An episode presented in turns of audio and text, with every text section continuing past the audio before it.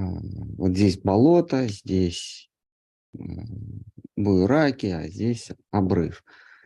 Вот если ты так поедешь, то ты доедешь до места назначения. И вот это, вот эти сведения, они помогают человеку. Вот эти сведения, они влияют на его дальнейшее движение. А вот мы подходим к развилке, где физическим языком, то есть экспериментальной наукой доказывается, что окружающий мир существует только в нашем сознании. И это никак не влияет на путника. Он продолжает ехать дальше, как и хотел, э, в болото, в буерак и, и, и к обрыву. Но при этом думает, что он едет к своему месту назначения. А, но тем не менее. Тем не менее, значит, эм,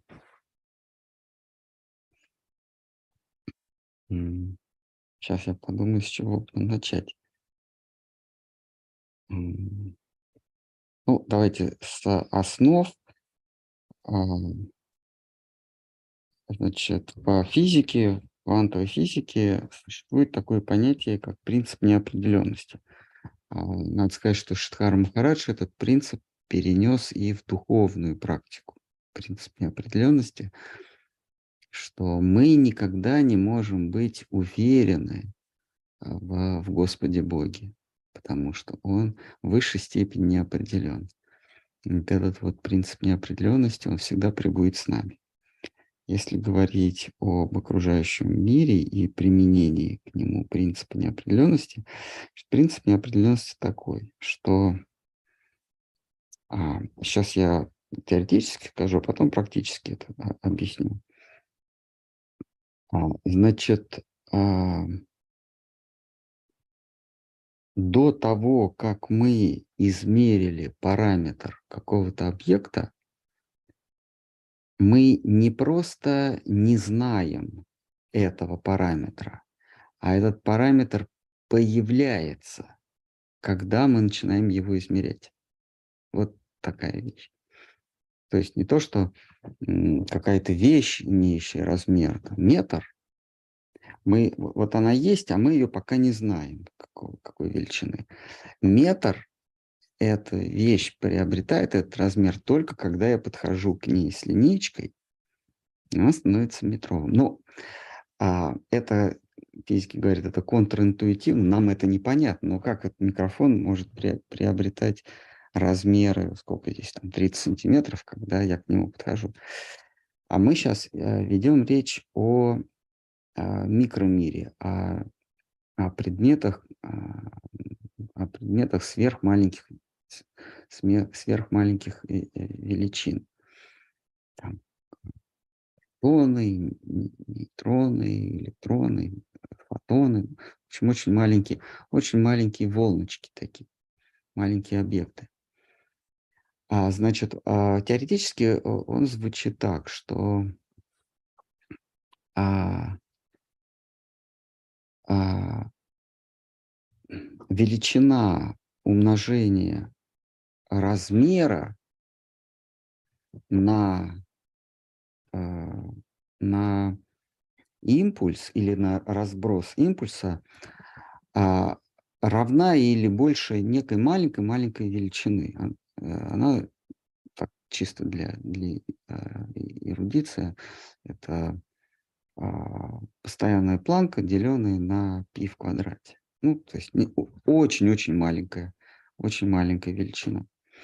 Значит, размер и э, разброс или импульс, или разброс импульса.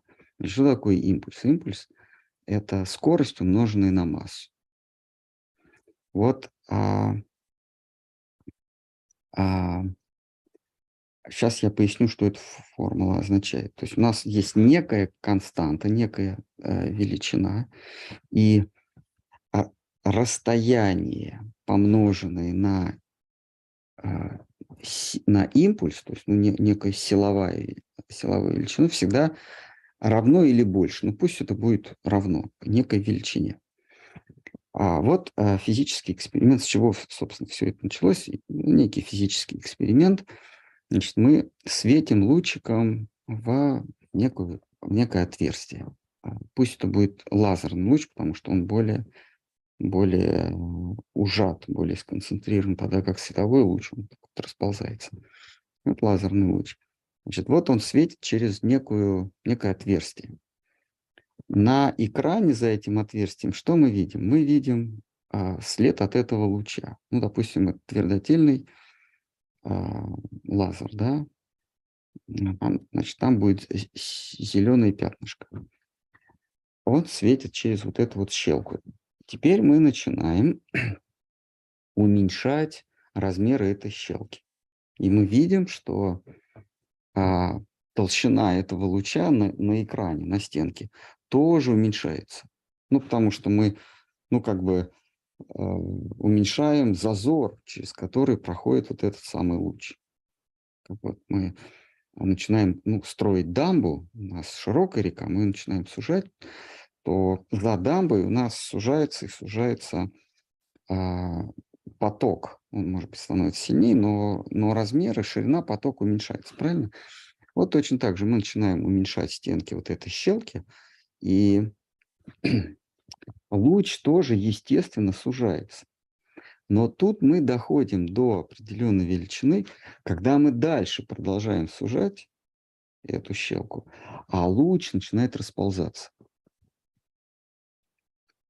А, вот происходит такое чудо. Мы сужаем, а луч, наоборот, распределяется.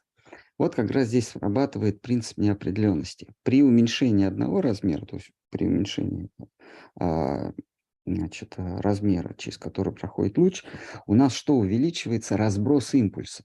Вот этот разброс импульса, увеличение вероятности разброса импульса, отражается на той стенке как а, разброс луча. То есть у нас вероятность когда у нас широкое отверстие, то вероятность того, что луч попадет в определенную точку, очень большая. Когда мы начинаем уменьшать разброс, вот эту дельту, дельту расстояния, то у нас должна увеличиться вероятность другой величины. То есть даже должна увеличиться другая величина. А, и это как раз и происходит. То есть когда у нас а, широкая а, широкая щелка, то вероятность попадания в какую-то точку очень высока. И эта вероятность отображается как э, пятно от луча. А когда у нас уменьшается расстояние прохождения луча, у нас увеличивается вероятность распределения попадания луча. И она выглядит как, э, вот эта вероятность, как расползлась. Это принцип неопределенности. Мы не можем знать точно, а, мы не можем знать точно скорость и координаты. То есть мы не можем знать размеры или величину. И ну, под скоростью, э, я говорю импульс, потому что импульс – это скорость, умноженная на массу. Ну, грубо говоря, скорость. То есть я могу знать либо скорость этого предмета, либо где, где этот предмет находится. Как такое может быть? Такое может быть, если я измеряю не предмет мне привычный, а некий растянутый, нек, некую растянутую вероятность пребывания вот этого предмета. Помните, мы с вами говорили про световых э, э, червячков, когда э, в ночи мы начинаем снимать на, на камеру с, с большой выдержкой едущие автомобили, то у нас что получается на фотографии? Вот такие вот цветовые полосочки. Вот объекты квантового мира именно такие вероятностные полосочки. Такие, такие вот цветовые. Э, червячки. И вот у этого э, червячка я не могу знать его скорость. Ее просто, она просто отсутствует, потому что это просто такой световой запечатленный лучик, такая световая полосочка. Где у нее скорость, непонятно. А, и где находится а, лампочка автомобиль, тоже непонятно, потому что она может в зависимости от времени находиться и здесь, и здесь, и здесь, и здесь. А когда я время растяну, то есть я, я говорю, например, а, очень маленький промежуток времени, вот прям мгновение, то я могу сказать, где это находится, но при этом я не знаю скорости. Чтобы мне узнать скорость, мне нужно взять не мгновение, а, скажем, секунду. Я могу знать скорость в течение этой секунды, но я не могу знать, где эта вещь находится, потому что в течение секунды она проделал какое-то расстояние. Вот это и есть принцип определенности. Что касается, когда мы говорим о сверхмалых объектах, я не могу знать одновременно скорость или скорость и, э, и импульс. Ну, э, вернее, э, импульс, ну или скорость. Это я упрощаю, да? И где этот объект находится. Отсюда нас, э, понятие расто... А, отсюда понятие, вытекает пересмотр понятия пространства. Что такое пространство? Пространство, ну как физики говорят, пространство – это свойство объектов располагаться друг относительно друг друга. Ну, это одно из определений, да? Ну, друг относительно друг друга. Вот мы берем с вами, с вами объекты, вот эти самые квантовые объекты. А, ну или вообще предметы. А, наша сейчас задача а, доказать, что пространство находится в уме. Для этого мы вытаскиваем, значит, принцип определенности мы разобрали, да? Он нам потом пригодится. Для этого мы вытаскиваем понятие пространства наружу и начинаем разбирать, что это такое. При каких условиях предметы, которые населяют пространство, будут находиться в уме. То есть у нас есть два варианта. Либо предметы, которые я наблюдаю, находятся вне меня и существуют независимо от того, смотрю я на них или нет. Либо второй вариант. Все, что я наблюдаю, находится внутри меня. Третьего варианта нет. Если у кого-то есть, пожалуйста, придумайте. То есть либо, при, либо мир вне меня, а я, а я в него пришел, а он уже был, и независимо от того, уйду я или не уйду, этот мир продолжит существовать. Либо все, вся вот эта вот куча мала, все вот эти вот понятия, предметы, события, они только в, моем, в моей голове. А при каких условиях второе истина? При условии, что все предметы занимают одно место в пространстве. То есть, когда предметы находятся на, э, на расстоянии друг от друга, тогда они находятся вовне. А если я докажу, что все предметы занимают одно и то же место, то есть независимо от того, в трех метрах от меня, в 10 километрах, в тысячи километрах от меня какой-то предмет, который я наблюдаю, да, на самом деле все эти предметы, они в одном месте находятся. А, кресло, диван, а, картина, все это на самом деле в одной точке. У нас сейчас задача доказать это. Когда я, до, когда я докажу, что все предметы на самом деле в одной точке, и никак, следовательно, никакого пространства нет, потому что они не занимают положение относительно друг друга, они, они все в одной точке, тогда наше первое утверждение, что весь мир в одной точке, а, будет верно.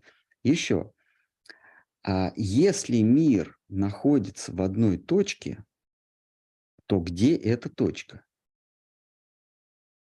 Только в моем уме. То есть, если весь мир находится в одной точке, это значит точка во мне, а не я в точке.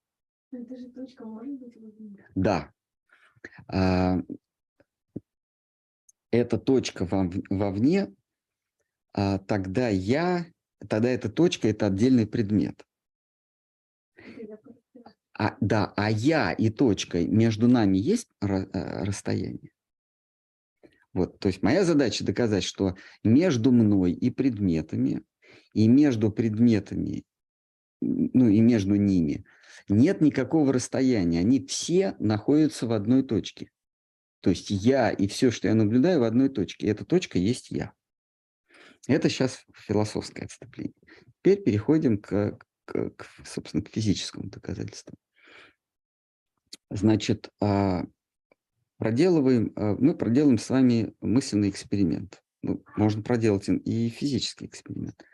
Мы берем а, кубик, который иг- играют в кости, ну, игральный кубик. Значит, у него есть одна особенность, что сумма точек на противоположных гранях всегда одна и та же, это 7. То есть, если с одной стороны единичка, одна точка, то с другой 6. Если здесь 3, там 4, если 4, то там 3. А теперь мы, теперь мы этот кубик пилим напополам, а, ну, распилим какую-то грань. У нас получается два, две части этого кубика. Я точно знаю, что если с одной, с одной стороны у меня единичка, одна точка, то с другой 6. Я их развожу по, по разные стороны Вселенной. Да? Мы, мы внутри Вселенной, мы до сих пор мы понимаем, что есть дальние звезды, дальние какие-то галактики. Вот мы в разные точки разносим. А в физике это называется квантовая запутанность. То есть мы берем некий квантовый предмет, допустим, электрон, и расщепляем его на, на два кусочка. И эти кусочки а, взаимосвязаны. То есть, измеряя один, а, измеряя параметр одного кусочка, я точно знаю, какой параметр другого кусочка, как в случае с этим, э, с этим шариком, с этим кубиком. Если я его распилю, то я точно буду знать, э, э, какова, каково значение на другой стороне. Правильно? Вот в физике это называется квантовая запутанность. То есть мы берем квантовую частицу, мы ее спутываем с другой частицей. В экспериментах это как есть электрон рядом с ним или через него. Электрон это маленькая-маленькая волнушка такая или кусочек этой волнушки. А ее спутывают с такой же другой. То есть ее как, как бы их соединяет. Какой еще можно пример привести? Вот у нас есть капля и другая капля. Мы их сливаем, а потом снова разъединяем. У нас получается две капли, но в этот момент они становятся частью одной системы. Точно так же с электроном. Их так соединяют и, раз- и разъединяют, и они становятся взаимосвязаны. Это плохой русский, э, э, русский перевод э, спутанные или запутанные частицы. Они не запутанные, они просто связаны. С ан- По-английски entangled. То есть вот мы их свели и развели, и получилось, что у них есть такие, такой параметр, как, как э, спин. Я сейчас не буду объяснять, что это такое, но это некая направленность, некая поляризация. Значит, вот если у одного электрона спин вверх, то у другого обязательно вниз. Значит, вот мы их развели. И теперь я точно знаю а, по параметру одного электрона, какой будет параметр у другого электрона. И вот здесь возникает у нас та, с вами, та самая развилка. А, параметры, они, как в случае с кубиком, с самого начала имеют. Или параметры эти, они приобретаются, когда я их начинаю измерять. Вот у нас такая развилка. Эйнштейн, Эйнштейн сказал, как только мы развели эти запутанные или связанные частицы, э, и он привел пример с перчатками. А, Мы берем в коробку, кидаем две перчатки, потом их перетрясаем, потом делим коробку на две части так, чтобы в одной коробке была одна перчатка, другая в другой. э, э, э, В другой коробке или половинке другая перчатка. Когда я достаю там правую перчатку, я точно знаю, что там левая перчатка. То есть они запутаны. И я могу, замерив параметр одной запутанной частицы, знать параметр другой. Но, у этого, но этой частицы параметр уже есть. Просто я его не знаю. Тут мы возвращаемся к принципу неопределенности. А значение а, какая-то ве- э, э, параметр у этой частицы а, получается или появляется только когда я измеряю. Не заранее, а только когда я измеряю. Теперь возникает вопрос, а у второй э, спутанной частицы а, параметр когда появляется? А, когда я замерил эту частицу, ведь до того, как я замерил, у этой частицы вообще параметра нет. Я своим фактом своего измерения придаю ей этот параметр. А другая частица становится левой там или правой. Когда, когда я замерил, у нас два варианта. Первое, у нее уже был, и, но тогда, э, тогда мы вступаем в логическое противоречие. Я же этой частице придаю параметр только когда измерил. Следовательно, эта частица каким-то способом через неважно какое расстояние, через метр, через тысячу километров, через миллион километров, каким-то способом рассказала о том, что ее сейчас замерили, она стала правая, и та в этот момент становится левая. Звучит дико, да? То есть я замерил, и эта частичка стала спином вверх, ну давайте для простоты правая. И вот эта правая перчатка. Алло! Там, кстати, вот в популярной физике как раз дв две фигуры э, Алиса и Боб. Вот я узнал, что Алиса а, девочка, и она звонит, алло, и, и тогда в этот момент, когда и она рассказывает Бобу, что она девочка, и Боб становится мальчиком ну, неважно, или Алиса говорит, что у меня правая перчатка, и у Боба вдруг становится а, левая перчатка. А, значит, вот одна группа, фи, группа физиков разделилась на две подгруппы. Одна говорит, что у них заранее заданные параметры, мы просто узнаем один параметр, второй, а, он уже известен. Друг, другая группа говорит, нет, нет, нет, мы придаем параметр, при замере, но непонятным способом а, а, информация передается Алисе или, или Бобу. И все бы ничего. Это, это предположение прокатывало бы. Но проблема в расстоянии. А, эта информация передается мгновенно, не очень быстро, а мгновенно. А это противоречит Э, законам физики. Мгновенно ничего не может передаться. Должно пройти время, то есть расстояние не может быть преодолено, неважно, метр, сантиметр, миллиметр, для, для преодоления информации или сигнала, или чего бы то ни было, а нужно какое-то время. А здесь времени нет. Сразу же. А, естественно, Эйнштейн своим авторитетом задавил э, предположения этих недоучек, возглавляемых э, Нильсом Бором. Э, э, он задавил своим авторитетом, что не может быть, потому что, потому что Эйнштейн, он же э, автор теории относительности, а, теория относительности гласит, что выше скорости света скорость не, не существует. То есть, то есть нельзя... Есть, есть скорость передачи сигнала или информации в вакууме, выше этой скорости быть ничего не может. А здесь не то, что выше, а здесь мгновенно, то есть тут же. И а, я сейчас не буду вдаваться в подробности.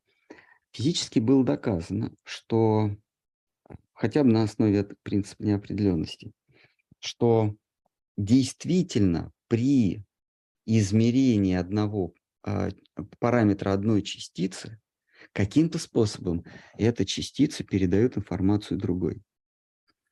А, можно отдельно говорить о неравенстве Белла, то есть э, оно было доказано. Это действительно происходит. Информация мгновенно передается. Не то, что со скоростью света, а вообще мгновенно. А, какой у нас, э, какой мы делаем из этого вывод? А, значит, а, да, как это можно объяснить? Вернее, есть у нас опять несколько вариантов. Первое. Это не две разных частицы, а это один и тот же объект. И когда мы меняем этот объект, Ну, например, у нас длинная-длинная палка. И я, а, я а, толкаю эту палку, например, сдвигаю на миллиметр, то другой конец палки тоже сдвинется. Проблема в том, что это, э, это предположение верно, потому что даже для этого э, м, действия должна пройти скорость. То есть я толкаю палку, и по ней вот идет волна, она не сама толкнется, а она не такой волной переместится. То есть если я эту палку растяну на миллион или миллиард километров, и я ее толкну, то тот кончик, он не сразу сдвинется там на миллиметр, а пройдет некая волна, не- некое, некое толкание. На физике это называется принцип а, локальности. То есть а, повлиять на что-то можно в непосредственной локальности. Я не могу на что-то повлиять а, издалека. То есть я должен передать волну по цепочке, и эта волна потом толкнет то- что-то и передаст какую-то информацию. А здесь происходит мгновенно. А, так, а, научным способом, с помощью, значит, э, значит, Джон Белл, он предположил, каким образом можно доказать, что частица передает информацию о своей запутанной партнерше, а не, а а не э, у них заданные а, параметры изначально. И а, а, Алан Аспек, он это доказал. Ну, там Клаузер, Аспек и Зеллингер. Они доказали экспериментально, а, что информация от одной квантовой частицы передается другой мгновенно. И, и только в тот момент, когда я узнаю об этом, когда я, когда я этот параметр задаю фактом своего измерения. Но тут возникает проблема. А как это может мгновенно передаться? Каким образом, при каких условиях информация передается мгновенно? Мы в самом начале об этом говорили. При каких условиях? От одного объекта к другому объекту информация передается мгновенно. Только при одном условии. Вы можете предположить что-то другое, но у меня только один вариант. Это когда эти два объекта не разнесены друг от друга на расстоянии, а они находятся в одной точке. Только находясь в одной точке, или даже будучи одним предметом, но в одной точке, вне, пространства, один предмет может передать информацию другому. Когда они вместе находятся в одной точке, причем не, не в кружке, не в очень маленькой точке, а именно в точке времени и пространства.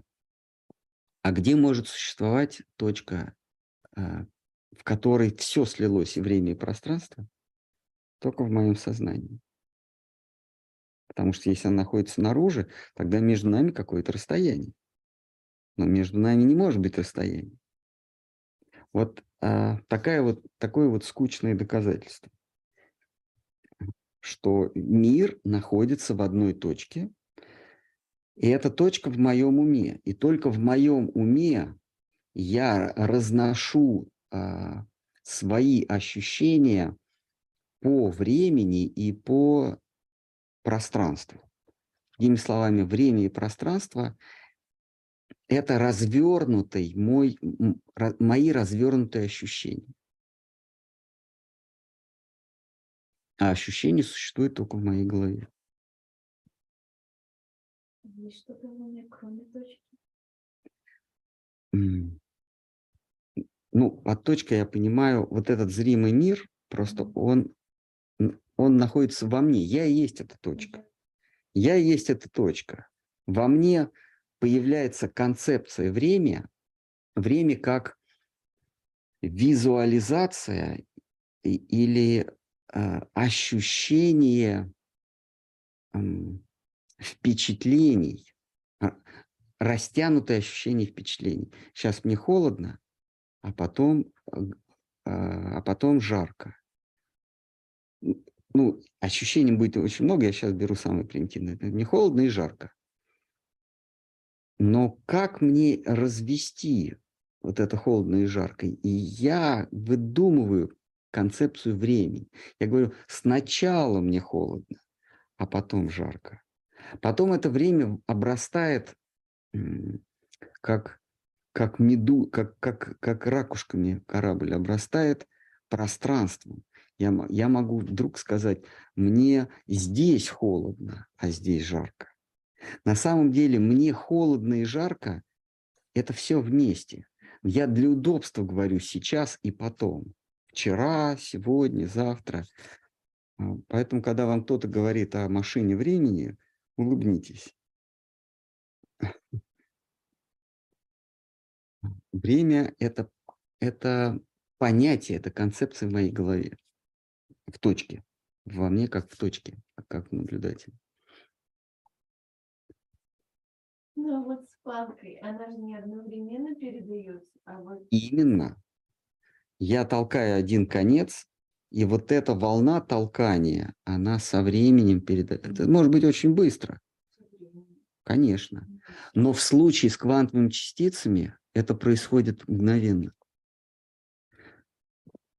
Даже в случае с шариком, когда я шарик поворачиваю, ну, меняю его параметр, допустим, я вижу единичку, а я переворачиваю на трешечку. Это происходит не мгновенно, потому что шарик, представим себе огромный шарик. Он, я, когда его переворачиваю, он превращается в такой вот, э, ну, вот как, как будто желе.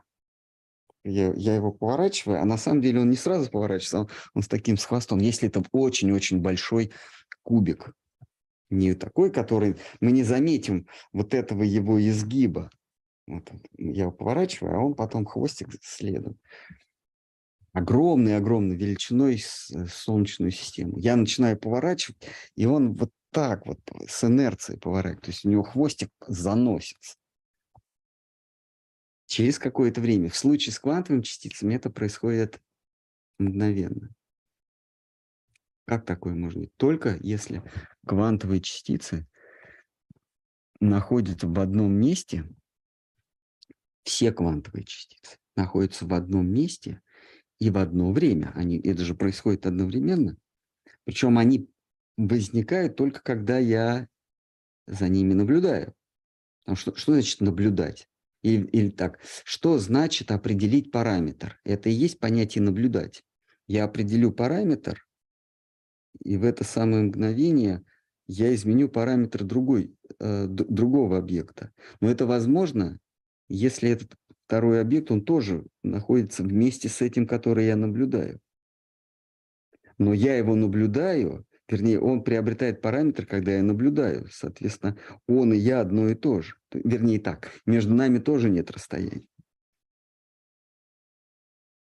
И мир – это просто-напросто а, ощущение за наблюдением. Или так, наблюдение за ощущениями.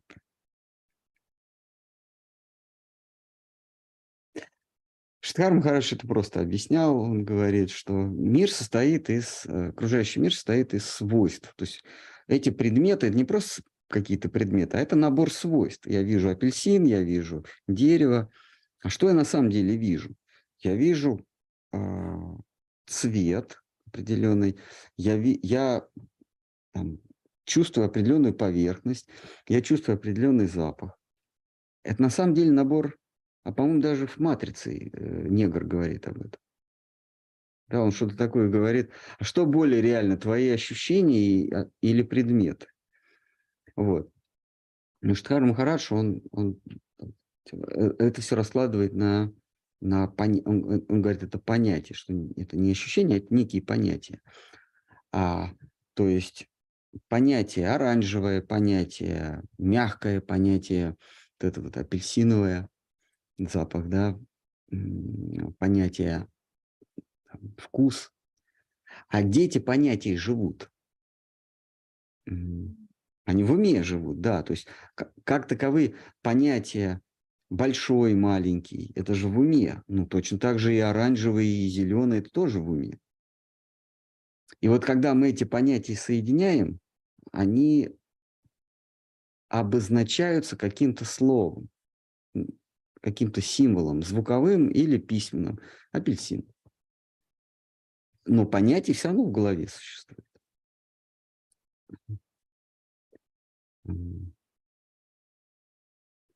Ну что, есть какие-то еще вопросы?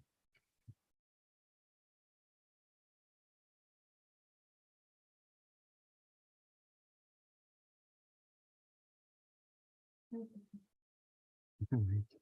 Есть вопросы, может, кто-то хочет катить бочку в переносном смысле? Здравствуйте. Фильм Люка Бессона «Люси» показывает поэтапный прогресс до полного просветления. Так. Люси- это где бесполая инопланетянка в виде а, Йоханссон, Скарлетт Йоханссон?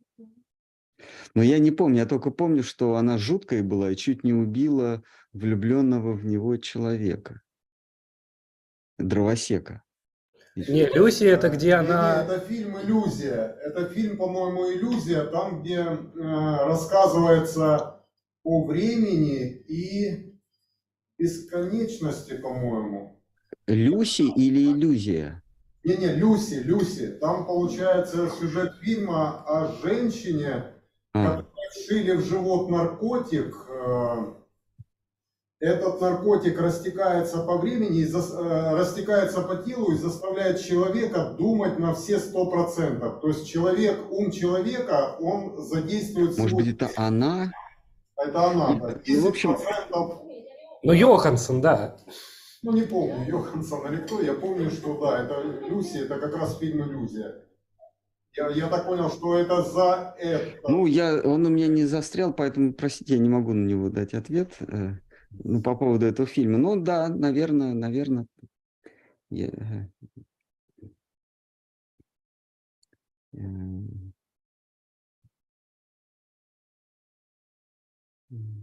Мы сейчас говорим, да, о том, что мир существует в нашем сознании, но, но как, с чего я начал, проблема в том, что даже физическое доказательство того, что мир есть конструкция в моей голове, ничего не меняет, к сожалению, в нашей жизни.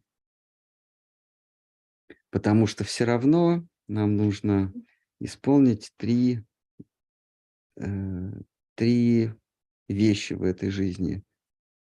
Построить дерево, вырастить дом и посадить сына. Хорошо, виноват. А это как-то связано с тем, что эм, у человека э, ну, в эту эпоху ослабевает способность э, э, прини- ну, как бы принимать какие-то идеи и моментально адаптировать свое мировоззрение. З- Ну, как только поступает новое дано, заплатить это и тем самым как бы перепрошить свою прошивку и тем самым сразу же поменять свое видение. Да, в нашем, в наш век это, это трудно. Мы, мы сегодня как раз э, затронули эту тему э, м, перед лекцией, что в Кали-Югу, ну, речь была о, о комиксах, можно ли проповедовать с помощью комиксов. А, в, нашем чате выложили приложение или комикс какой-то э, с Махабхаратой. Да, это хорошая идея. А, единственная целевая аудитория э, специфическая, ну, она очень широкая, наверное, это все, вся молодежь, может быть, и даже уже среднего поколения люди. А, да и, наверное, все калиюжные люди а, воспринимают мир глазами. Это отличительная особенность шудрянского мышления. Шудра, он воспринимает мир визуально, он познает мир глазами. А Брахману свойственно познавать мир ухом, он видит ухом. А Шудре нужны цвета, комиксы, картинки, а, красоты, природы, то есть он глазами познает этот мир. А брахманическому мышлению свойственно шабда, шабда брахма, то есть постижение мира, постижение брахмана через звук шабду.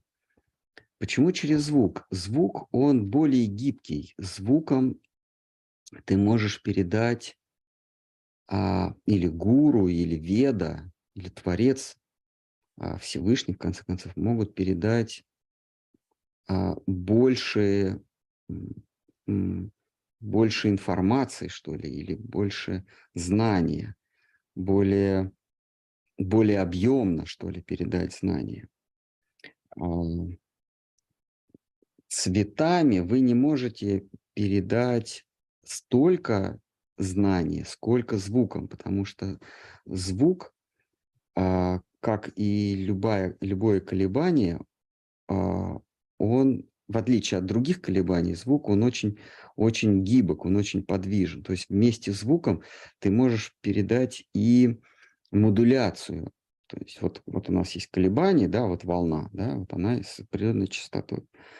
Но эту в- волну саму по себе тоже можно колебать, тоже можно а, возбуждать. Получается, как бы волна в волне. Вот звуки это, это позволительно. Когда я сейчас говорю, когда вы говорите, то вместе со звуком меняются а, символы, тембры, мы можем растянуть, сжать. То есть мы можем работать со звуком. То есть звук, он передает мир, передает брахман, истину, более доступно. Я не говорю, что абсолютно доступно или абсолютно адекватно, но более приближено к, к истине. А, Звук передает информацию. Тогда как цвет – это тоже колебания. Там, зеленый или красный цвет – это такие же колебания на определенной частоте. Если звук, он, он на одной частоте, то есть нечто, некая субстанция колеблется на одной частоте, эту частоту я называю звуком. А мог бы как-нибудь еще назвать, неважно. Ну, я называю это звуком. То есть другие колебания тоже с той же самой субстанции. Но я эти колебания уже называю цветом. Одно колебание во мне вызывает ощущение, которое я называю красное, другие колебания во мне вызывают ощущение, я называю пурпурное и так далее, вот весь спектр. Но этот спектр этих цветовых колебаний или колебаний, которые я интерпретирую как цвет, очень узок. И я не могу наложить модуляцию на, на цвет. Ну, я могу, например, красному придать там, более светлый или более темный оттенок. Но информацию такую же, как в звуке, я не могу так объемно передать. Поэтому, когда мы смотрим, а, когда мы смотрим картину мира, то есть когда мы глазами наблюдаем, эта картина очень усеченная, очень плоская, очень двумерная по сравнению со звуком. В звуке можно, звуком можно изобразить и цвет, рассказать о цвете. А, Можно э, звуки рассказать о запахе. В звуке можно, в звук можно заключить все-все-все ощущения, потому что звук, он очень тонкий, он очень гибкий, он очень а, виброспособный, тогда как другие вибрации, они очень закостенелые. И, наконец, а, самое, самое бедно передающее колебания – это, ну, наверное, вкус. Вкус, он очень, очень а, узко передает, очень плоско передает информацию. Хотя понятно, что в истине заключены все вкусы, все запахи, а, все, все тактильные ощущения, а, все, все краски и, конечно, все звуки. Она более объемная. Но звук, он, он передает мир красочней, нежели цвет. Но в Кали-югу мы опускаемся до постижения мира на глаз. Нам, нам важен цвет. А, И, и Господь, зная такое положение умов в Кали-югу, приносит знания в соответствующем формате. Поэтому фильмы, мультики, комиксы, все это замечательно. А, Возник вопрос, а нужно ли это? Конечно, нужно, но для определенной аудитории.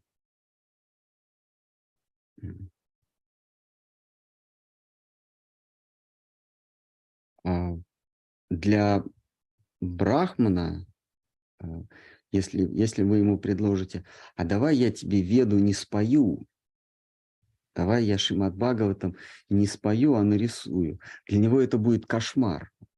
Это будет, это будет самый страшный сон. Как? Зачем, зачем ты из многомерного, а, из многомерной картины ты делаешь одномерную или двумерную? Ты хочешь все это ужать в цвет? Нет, нет, пожалуйста. А, Я пойду к такому учителю, который будет рассказывать, который будет звучать.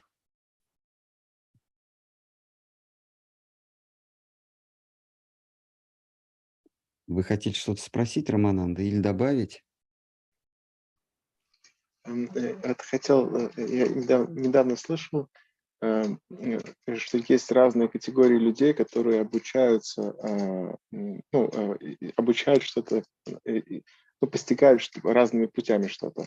Кому-то необходимо увидеть, как что-то произошло с кем-то, ко- кому-то а кому-то достаточно просто услышать это один раз, а кому-то нужно это прям физически пережить.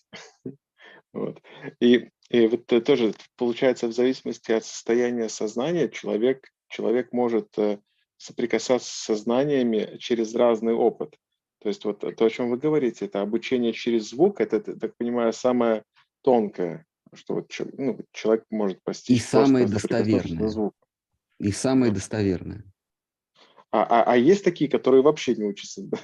которые не могут даже на собственном опыте одну и ту же ошибку постоянно допускают. и- Ну, мы сейчас говорим о способах познания, а не о способности познавать с одного, двух или трех раз. А, а вот это как-то взаимосвязано, получается, вот э, э, способ познания и способность восприимчивости человека. Я не думал над этим. Я думаю, что да. Но уж точно связано, способ познания уж точно связан с ам, гранями познаваемого. А, С тем, то есть если истина едина, да, мы ее можем познавать таким способом, сяким способом, а, то вот способ влияет на то, какую грань истины и насколько глубоко мы, мы эту истину узрим. И у нас есть три способа познания. Это опыт, это физический эксперимент, это рацио с помощью разума, и третье – это мистическое откровение. Так вот, в, в богословии это называется мистическое откровение. У на- в, нашей, э, в нашей философии это называется веда, с помощью веды. А большая ошибка э, э, в том, что мы думаем, что мы одну и ту же истину можем познать и чувствами, и рацио, рассудком, и а, откровением. Это не одна и та же истина, это разные грани истины. Чувствами что мы с вами можем познать? Чувствами мы можем познать только проявленный мир, или мы можем познать только явления, идеи, или то, что за- находится за гранью чувственного восприятия, за гранью зрения, слуха, там, рук, носа, языка, за гранью чувственного восприятия я, э, находится то, что я могу постичь с помощью рацио или разума. А, а за гранью рацио э, глупо предполагать, что разум способен постичь все. Мы предполагаем, что за гранью а, рассудка, разума, рацио находится еще что-то. И если рацио туда не сможет, не, смо, не может дотянуться, то остается только один способ познания – это мистическое откровение. А из этого уже следует, а как этот, это мистическое откровение мне заполучить? Я могу потребовать, как в случае с рацио, я начну рассуждать, я могу расчехлить свой рацию, э, сделать суждение чистого разума. Я могу разум сделать чистым, и тогда чистым разумом я постигну то, что непозволительно разуму. Нет, такого не может быть. А разум имеет свои ограничения, даже если он чист. Максимум, до чего может дойти разум, это до бытия, до, до брахмана. С помощью разума я могу постичь, что есть что-то, а, а что-то истинно, а что-то ложно. А вот как это истинное выглядит, я могу лишь сдаться на милость того, кто и есть истина, если он ко мне, ко мне явится. Это, это одна сторона дела. Другая сторона дела – мотивация. То есть у нас есть способы познания, да, это чувственный эксперимент, это мысленный эксперимент или рассудок и а, мистическое откровение. Это способы познания. Дальше способы познания диктуют а, или определяют насколько глубоко я могу проникнуть в предмет познания.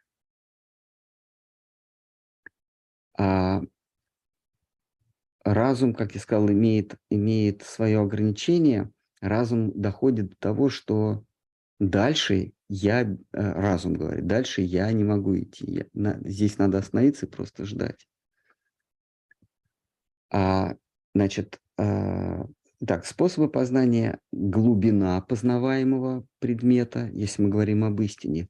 И, наконец, мотивация. Итак, тот, кто познает с помощью эксперимента чувствами, им движет что?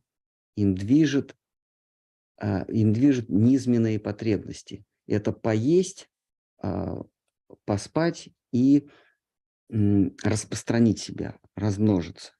То есть он движется чисто, чисто э, мирскими инстинктами. И здесь мы с вами возвращаемся к, с, с, к средствам познания.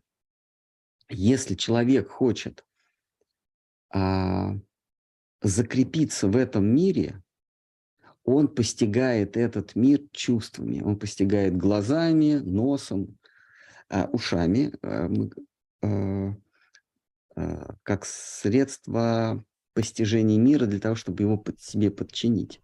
Я извиняюсь, э, что перебиваю. Да. А если это любопытство? Вот я, мне просто интересно, я любопытен, вот сам по себе я любопытен, и я хочу познать, ну, мои э, не, не низменные какие-то потребности, а просто любопытство. А для чего э, вы хотите удовлетворить Э, получить знания. А для чего вам эти знания? Для ну, того, чтобы ими воспользоваться? Как, ну, это, наверное, как замкнутый процесс, как вот, ну, просто любопытно. Мне интересно. Нет, нет, нет, э, просто любопытно. А, любопытно, каков результат этого любопытства? Получить знания. Любопытство да. же не может повиснуть просто так. Да. Любопытство имеет цель получить некое знание. Теперь, а для чего вам это знание? Вы им собираетесь когда-нибудь воспользоваться? Возможно. Вот, честно говоря, не задавался этим вопросом. А давайте зададимся вопросом. Знание мы получаем, чтобы воспользоваться. А воспользоваться – это значит подчинить себе объект моего познания. Да, согласен с вами. Вот мы с вами возвращаемся к мотивации. А, итак, да, вы ответили а, на мой вопрос. Да, окружающий мир я постигаю э, с, с помощью чувств для того, чтобы его себе подчинить. Теперь мы идем, э, переходим на ступеньку выше. Я постигаю с помощью рассудка, с помощью рацио. Для чего? Какая цель постижения мира с помощью разума? С чувствами понятно, чтобы этот мир подчинить. А рацио что нам дает? Какая цель философии? Свобода. С помощью рассудка, если я мир постигаю с помощью рассудка, то моя цель – это избавиться от кандалов этого мира. А, и мы переходим еще на ступеньку выше. Какая мотивация у тех, кто э, предался мистическому откровению, кто ждет мистическое откровение, кто, кто уверовал? Это бхакти, это служение, это, это прильнуть к истине, но не для того, чтобы ее себе подчинить и использовать. Это мы оставили двумя ступенями прежде. А для того, чтобы отдаться ей истине, стать ее слугой, как бы это жутко не звучало, но предаться истине, чтобы быть в использовании ей, а не для того, чтобы ее использовать. Итак, способы познания зада- э, определяются нашей, прежде всего, мотивацией. Что мы хотим? Если мы хотим подчинить себе мир, наши инструменты – это чувства. Если мы хотим избавиться от этого мира, наш инструмент – рассудок, рацию, цель философии – освободиться. Но если мы хотим а, предаться чему-то высшему, то мы а, просто ждем, активно ждем. А, ну, всячески пытаемся убедить его, тому, кому хотим предаться, чтобы он открыл себя. Ну, пытаемся убедить его в своей искренности. Но еще зависит, э, то есть вот, к примеру, то, что я смотрю, слышу и чувствую, да, вот эм, я, я могу по-разному это воспринимать. То есть один, к примеру, видит дерево и говорит, глянь, какое оно красивое. Второй говорит, да не, оно отвратительное. Третий говорит, да не, оно обычное. Э, и у каждого формируется рассудок э, по-своему. Каждый воспринимает по-своему. Совершенно верно. Потом, как цепь, это уже вывод э, может делаться каждым по-разному. Да, да, это, это, это все в рамках, в рамках физического постижения мира. Да. А, Красивое дерево или полезное. Один говорит, о, какое оно Да, красивое, другой да. говорит, нет, этим деревом дерево можно спилить и избу протопить целую зиму. Неважно, красивое оно или нет. Я согласен с вами, да. А еще вот такой вот нюанс. К примеру, э, вы говорите о том, что звук это вот как раз одно из самых первостепенных чувств, которым ты воспринимаешь мир, если я правильно понял. Но Ну опять- да, э, звук дает больший, больший объем э, понимаемому предмету, да, но постигаемому предмету. Я всегда, ну вот когда, к примеру, у меня, э, когда я это слышу, да, я стараюсь поставить себя на место этого человека и понять, как он чувствует себя, да. Я, допустим, слух у меня очень плохой, я больше воспринимаю мир зрительно.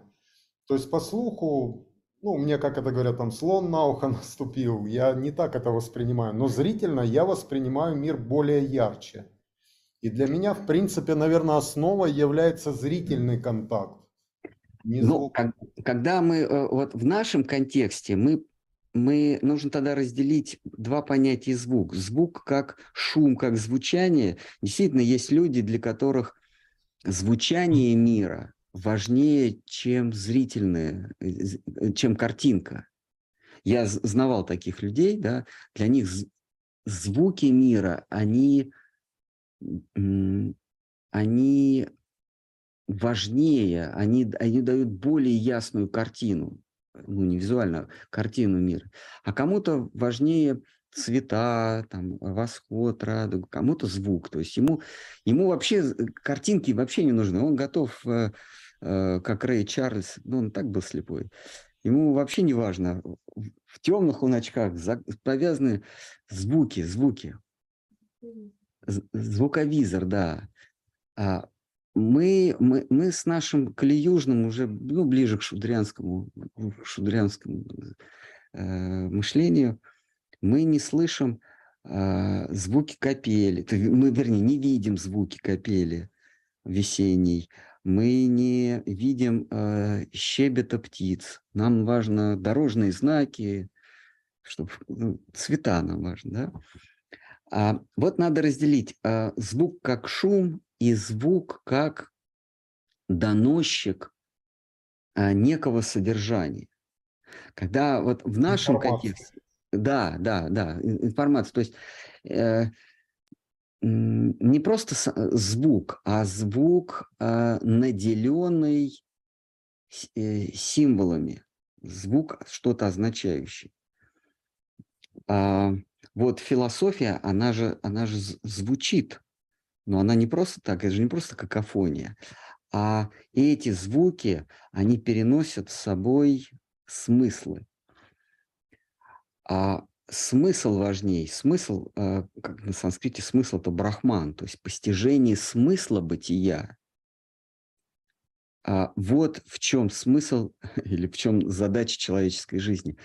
Э, Постижение смысла бытия. Ну и как следствие свобода. То есть понимание природы этого мира, понимая конструкцию этого мира, мы, мы обретаем свободу. Но для этого надо а, донести до нас смысл или, или а, забрать где-то, стяжать где-то смысл. И а, Веды утверждают, что звук является наиболее достоверным или наиболее адекватным переносчиком смыслов. Именно в звуке можно передать смысл, но не в цвете, не в, не в запахе. Мне, мне, мне трудно себе представить, как Бхагавадгиту можно изложить с помощью запахов или с помощью вкусов. Э, Можно еще включиться в Или с разговор? помощью, а с помощью картинок уже можно, уже есть целые, целая каста художников, которые наверняка ее изобража- изобразят с помощью мемов. А те люди, которые, к примеру, э, не могут видеть, не могут слышать, но тактильно воспринимают мир.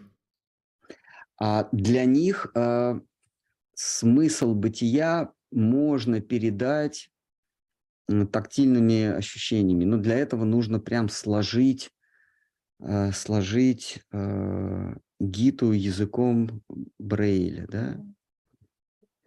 Наверняка, ну как, не наверняка, а точно, точно.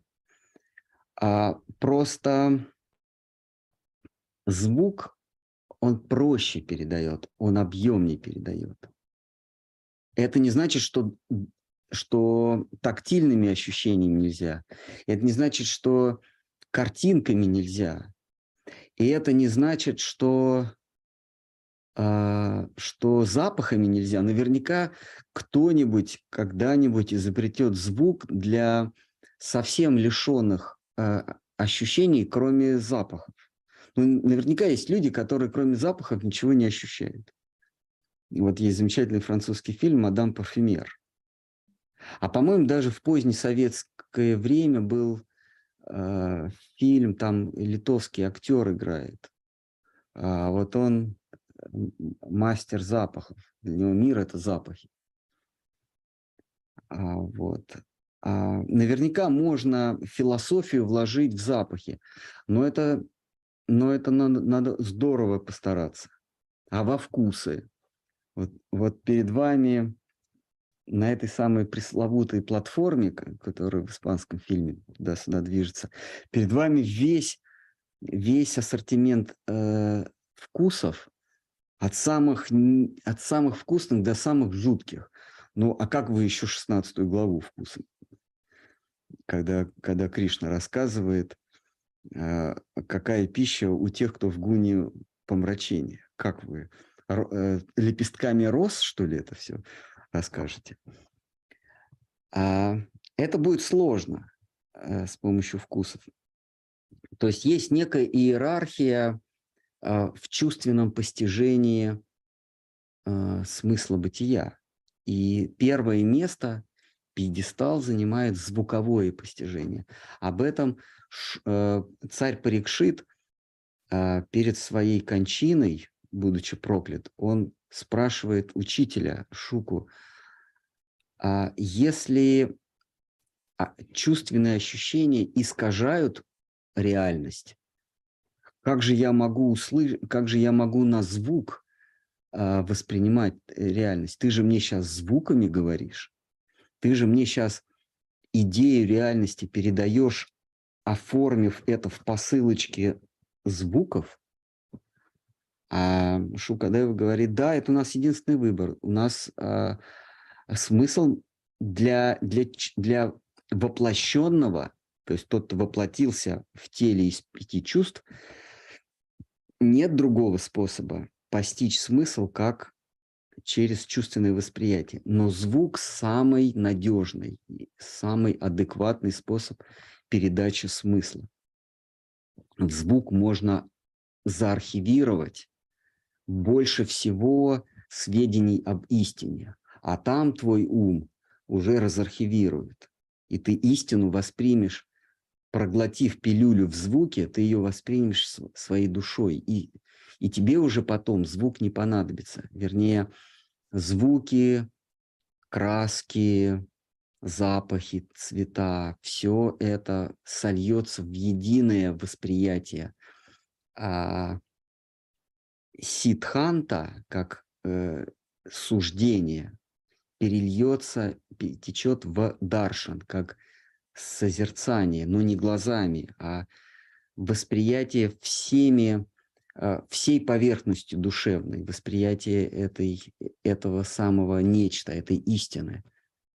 Но запустить эту истину, чтобы она там как трассирующая, как, как пуля со смещенным центром, там все у вас пере- перемолотило, а, вот запустить вот эту вот э, пулю со смещенным центром надо, надо через звук. Она в ум войдет, поставит все с головы, на- с, с ног на голову все поставит. А, и, и поведает об истине. Все наши предрассудки разломает. Это с помощью звука. А, Это самый, самый подходящий инструмент. Кто-нибудь хочет поставить все с ног на голову? В переносном смысле надо здесь ша... это сершасана устраивать. А я правильно понимаю, что книга, когда мы ее читаем даже про себя, то это как бы звук, который звучит у нас голове. То есть это же не обязательно должен быть какой-то, ну, Это не обязательно ухо. да. Под звуком понимается шабда. да. Это колебание, в которое, заключ... в которое заключен определенный смысл. Просто звук, он нам позволяет, как и буквенные, э, как и буквенные символы, он нам, он нам позволяет не отклониться от стези или от колеи изложения автором. Когда у вас э, картинка, когда вам, когда вам Кришну нарисовали, или еще что-нибудь нарисовали, вы произвольно можете начать с любой точки и закончить любой точкой. Можете сканировать по любой траектории. А когда вы получаете э, вагончики с содержанием э, в виде слов, то вы не можете изменить их, э, их последовательность, цепочку вы не можете изменить. Звук – это пусть это буквенные символы, пусть это звуковые или шумовые, акустические символы, они к вам поступают в той самой последовательности, в какой они выходят из уст автора, из уст вещающего. Вы не можете вагон- э, слова поменять местами, потому что он их запустил. В этом благо благо э, э, э, звука вы не можете произвольно поменять местами, тогда как э, цвет вы можете поменять местами. И Вьясадева, по своей милости, пять тысяч лет назад, с началом Кали-юги, он звук, зная, что Шудра в Кали-югу не будет воспринимать звуком, он этот звук обличил в формы а, формы черточек, палочек, точечек, загогулин. Он этот звук обозначил визуально. Он знал, что а, или помнил, что в Кали-Югу человеку проще смотреть, чем слышать.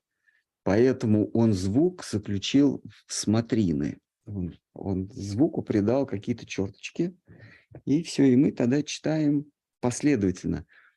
Именно последовательно. Но, конечно, у нас, как у Шудер, есть соблазн начать с э, 29 главы Шримад, Ба- 10 книги Шримад Бхагаватам, потом, а потом даже не перемещаться в первую. И буквы неправильно читают. Это да, это сплошь и рядом. Это, э, это можно услышать утром.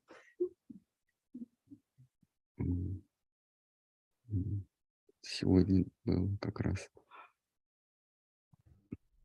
К сожалению, в законах Ману за искажение слов не предусмотрена смертная казнь, а переписать их уже нельзя. Но я думаю, что к следующей Кали-юге этот пробел исправят. Махарадж, За, за неправильное, за искажение с- э, звучания. Махарадж, можно спросить? Да, А, Если мы будем Бхагаватам читать в комиксах, а, это э, разбавляется истина? если что будем читать Бхагаватам в комиксах. Ну, говорите, это некая, некая усеченность, конечно. А Если, если вы не способны воспринимать символично, то, то есть буквенными символами или зву- звуками Бхагаватам, ну, конечно, э, вам, вам только комиксами остается. Ну вот сегодня я попытался квантовую физику популярно изложить. А, Там на пути можно было задать много вопросов, но я их опускал, то есть я брал какие-то ре- реперные точки. Ам, Шудрянскому мышлению свойственно комиксовское восприятие, комиксное восприятие. А Вот мы сегодня смотрели а, комикс, ну, фрагмент комикса, где лежит дед Пхишма или мудрец. И, и первым делом, что бросается в глаза, это его борода, его усы, а, драматичность ситуации, его а, седина его, да. Все, мы, мы начинаем смотреть на этого мудреца. Дальше что происходит? А я такого же видел на Курском вокзале. О, похож. И все. Что он там говорит? Может быть, мы потом э, свой ум за шкирку притянем и скажем, давай, сиди, читай.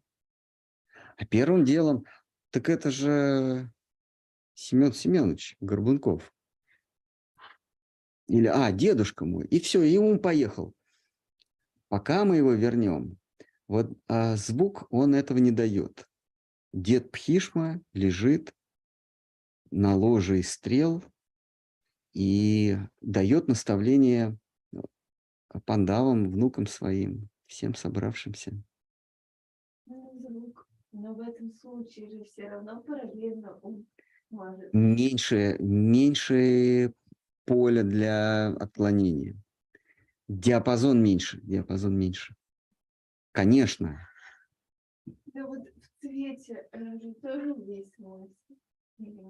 К- Когда вы слышите Шимат Бхагаватам в изложении Сергея Рускина, конечно, у вас соблазн видеть э, в дикторе м, м, персонажа из особенностей национальной охоты, которого придавило надувной лодкой в амбаре, и который потом сражался в бане с медведем. Конечно, есть соблазн, но э, этого соблазна меньше. В его голосе вы меньше слышите э, речи того персонажа. Ну, тогда, в принципе, мы когда тоже слышим, мы ведь все равно рисуем у себя какие-то образы. Конечно, и, и, и Парикшит об этом говорит. Я все равно, слышу звуки, все равно что-то рисую. А Шука, Шука ему отвечает, но это меньше из зол. Если б я тебе картинки рисовал 7 дней, было бы еще хуже.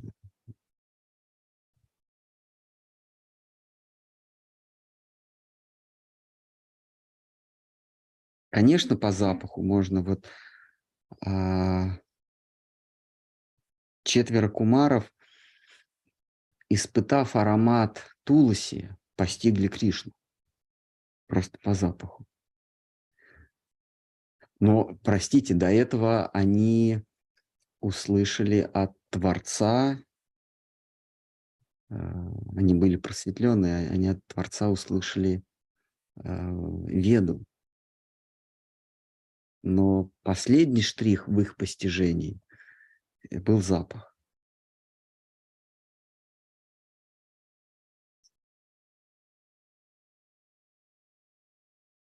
Ну что, наверное, сегодня все. Можно ли замерить одновременно обе запутанные частицы? Ну, вот сначала одну, потом вторую. Отличный вопрос. Тут вот, а, вот как Это что за вопрос? Можно ли замерить две запутанных частицы одновременно?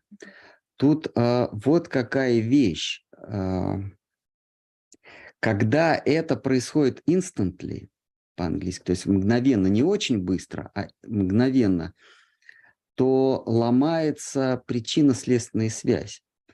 То есть мы в нашем мире, мы привыкли, что сначала идет одно событие, и оно влечет за собой другое событие. Это выстраивается в причинно-следственную связь, мы выискиваем закономерности. Пусть эти события очень быстро а, следуют одно за другим, но все равно сначала одно, потом другое. В данном случае речь идет о мгновенном. И здесь а, рушится причинно-следственная связь. Как вы, измеряя одно, вы измеряете и другое. И что было раньше, надо, надо разорвать э, оковы вот этого ущербного причинно-следственного мышления. Раньше и позже. Измеряя одно, вы уже измеряете другое. Поэтому разницы нет никакой. Это не происходит сначала и потом. Это происходит одновременно. И одновременно замеряемое передает своему партнеру результат замерения. И это возможно только если и, и вторая частица тоже в, моем, в моей голове. Вот о, о чем идет речь. Конечно, э, замеряли и так, и сяк.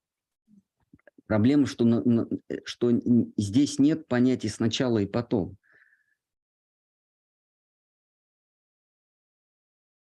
Ну, в любом случае, одновременно. Да, то есть вот принцип неопределенности диктует, что до того, как вы замерили что-то, у этого чего-то нет вообще параметров. Но каждая ж взаимосвязана между собой. Если, ну, а, как я понял, что а, есть начало, есть конец и середина причинно-следственная связь. В, Ну- в- в- в квантовом мире, то есть в мире нашего сознания, такого нет. Нет ни начала, ни конца, ни, ни середины. Тогда мне достаточно будет э, знать только вывод, конечный результат. А конечный результат, каким образом параметр одной частицы передается другой частице? Только в том случае, что если между ними нет расстояния. Потому что если между ними есть расстояние, то сигнал должен пройти это расстояние. Сигналу не требуется пройти расстояние только в том случае, если а- они вместе. Тогда нет никакого расстояния. А если нет никакого расстояния, то нарушается принцип э, э, э, относительности друг против друга. Что такое пространство? Это способность вещей располагаться друг против друга, относительно друг друга. Если они не располагаются друг относительно друг друга, то есть они находятся в одном месте и в одно время, значит, они, а, значит, пространство не существует. Пространство – это там, где предметы разбросаны. А если они не разбросаны, то и пространства нет, потому что там, где нет множества, там и нет пространства. Я могу так и мир воспринимать. Вы А, так обязаны воспринимать мир, потому что мир именно и есть такой. Мир существует в вашем сознании. а Для есть- того, чтобы быть мудрым, вы должны мир воспринимать как, как производное вашего сознания. Я сразу философствую, а, то есть если я совершаю ошибки, если я считаю, что я совершаю ошибки, то мне, в принципе, а, если есть какой-то вывод, и я понимаю, что я ошибся, что можно было сделать по-другому, то мне нужно вернуться к изначальной точке, узнать, откуда я начал, потом, каким способом я это сделал, и тогда уже или исправить в следующий раз, или сделать так же само. А, Понимаете, в этом мире, где отсутствует пространство, отсутствует и делатель. Соответственно, отсутствуют и поступки. В этом мире нет поступков. В этом мире есть только наблюдение. То, о Да. чем Кришна говорит в 13 главе. Ты ничего не делаешь, Арджуна. У твоих поступков нет последствий, потому что ты только наблюдаешь. Ты наблюдатель. Но Спасибо когда мы, большое. но когда мы спускаемся на этаж ниже, на второй, на третий, мы спускаемся этажами ниже, там появляется время за временем на следующем этаже. К нему пристегивается пространство, к пространству пристегиваются предметы еще на более низком этаже, еще на более низком этаже пристегиваются действия мои, а еще уже на дне материального мира пристегиваются хорошие действия и плохие действия. Спасибо большое. И мы оказываемся в этой дихотомии, в этой ловушке хорошо и плохо, хорошо и плохо. И возникает вопрос, а вот я поступил неправильно, значит, мне надо вернуться и поступить правильно. Это значит, мы на самом дне. Потому что нет ни правильного, ни неправильного. Есть действия. Но действия могут быть только в пространстве. А, вернее, действия могут быть среди предметов. А предметов нет. А если нет предметов, нет пространства. Ну, я сейчас в обратном направлении. Нет пространства, нет времени. Время существует только там, где есть пространство. Махарадж, А если нет времени, есть только наблюдатель. А все происходит в сознании наблюдателя или в дребезжании наблюдателя. Когда наблюдатель начинает дребезжать, то появляются, появляются предметы, а потом появляются действия. Я начинаю своим Паркинсоном производить хорошие и плохие действия. И впадаю в Альцгеймер. Да. Э, Да. А, так, кто-то... от- Кто-то что-то говорит. Может, кто-то хочет что-то ляпнуть в переносном смысле, не в буквальном. Не надо здесь. Да, я не понимаю. Все нормально. И подушка, и вайшнави.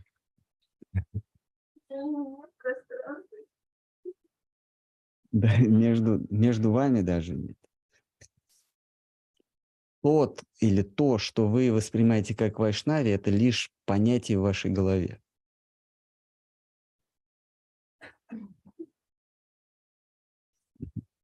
Ну, а Без, без сарказма это палата номер 6. Без сарказма, потому что в палате номер 6 э, а, до- доктор, доктор э, Гагин, да? Доктор Гагин, он как раз и пытался постичь то, что боль существует только в моей голове. Реально, реально ничего не болит, это я себе воображаю. И пытался в этом убедить а, паци- пациента, пока сам не стал пациентом. Эм. Именно перед- Д-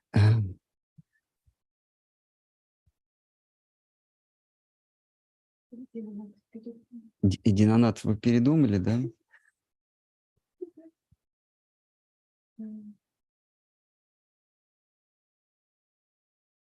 Вот мы недавно э, на, на утром где-то говорили про, а, или уже вечером, я не помню, говорили про, вот, если есть закон, справедливость, а если есть счастье, и вот если э, в новой, в Новоиконке, да, вот, Наверно.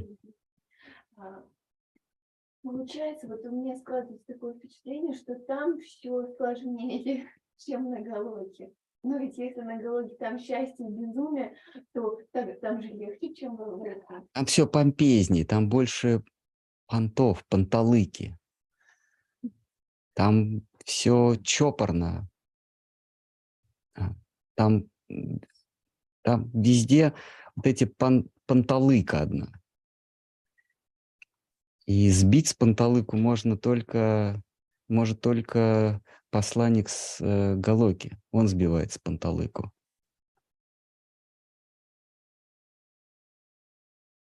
На Вайкунхе, да, все, все чопорно, размеренно, все панталычно.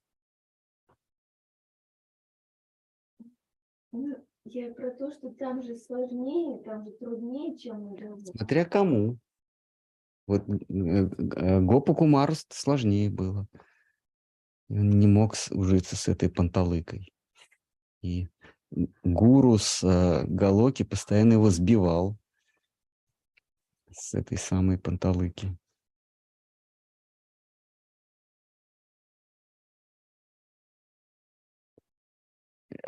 Понимаете, это не философское понятие сложнее. Что значит сложнее? По какой шкале?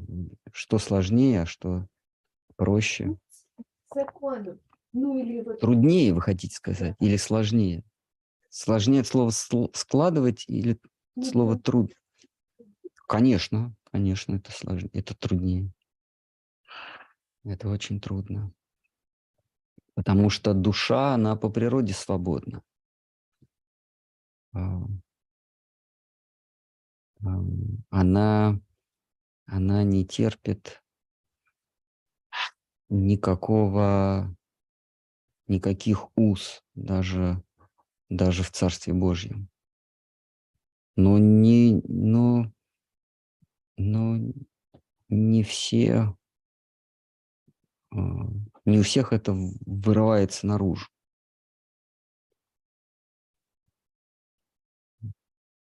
Гоп Кумара так было. Ему везде было неуютно. Неприкаянный, вечно неприкаянный.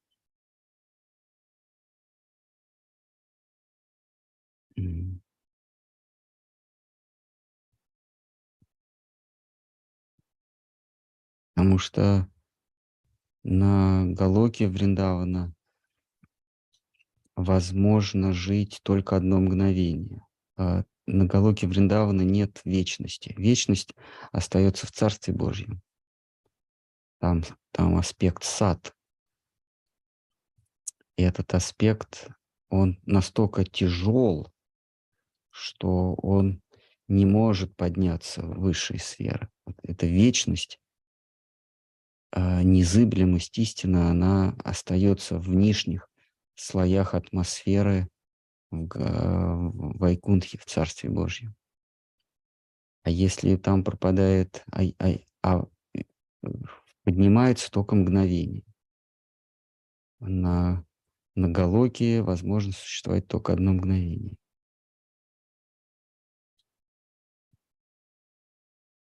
Там есть э, ананта, э, блаженство. Там, там отсутствует сознание, осознанность, и там отсутствует вечность. А, а ананта, блаженство без вечности и сознания может существовать только один миг. Причем это не очень... Миг — это не просто коротенькое, коротенькое время, маленький промежуток времени, а миг — это вообще э, отсутствие такового.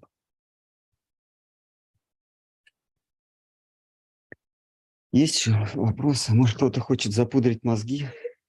К переносным Хорошо, это получается, в кровать. Хорошо, это получается каждое мгновение, это а, как бы фаталь, в нем присутствует некая фатальность. То есть э, нету расчета на вечность, но тем не менее каким-то образом это происходит вечно, но каждый момент это самый последний момент. Понимаете, нам а, с нашим, а, как Штхарм хорошо говорил, щенячьим мозгом, нам трудно даже вечно, как ну, трудно, нам невозможно вечность, а, как это сказать, реализовать, что ли, да? А, Как бы, так сказать, вечность узреть, умозреть. Нам невозможно даже вечность умозреть. А есть мир, где вечности нет. То есть нам надо откинуть вечность для того, чтобы соприкоснуться с миром, где нет вечности даже. Не то, что времени нет, а там даже вечности нет. А как мы вечности-то откинем, если мы ее еще и не, а, не умозрели? Да, там, там нет. В, в Царстве Божьем, в Вайкунтхе, нету времени, это факт. Там нет причинно-следственной связи. Там все залито светом лучезарным, и все происходит одновременно. Там действительно нет времени, как цепочки событий. Там все в вечности. Но в, в, в чертогах Кришны даже вечности нет. В этом, в этом трагедия. Там нету а, понятия всегда,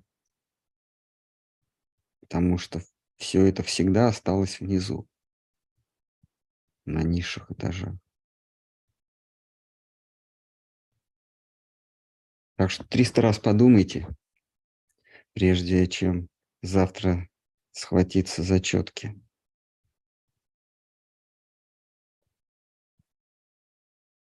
А вы говорите поезд с, с гарантированным э, билетом. Ну, не говорите, но думаете.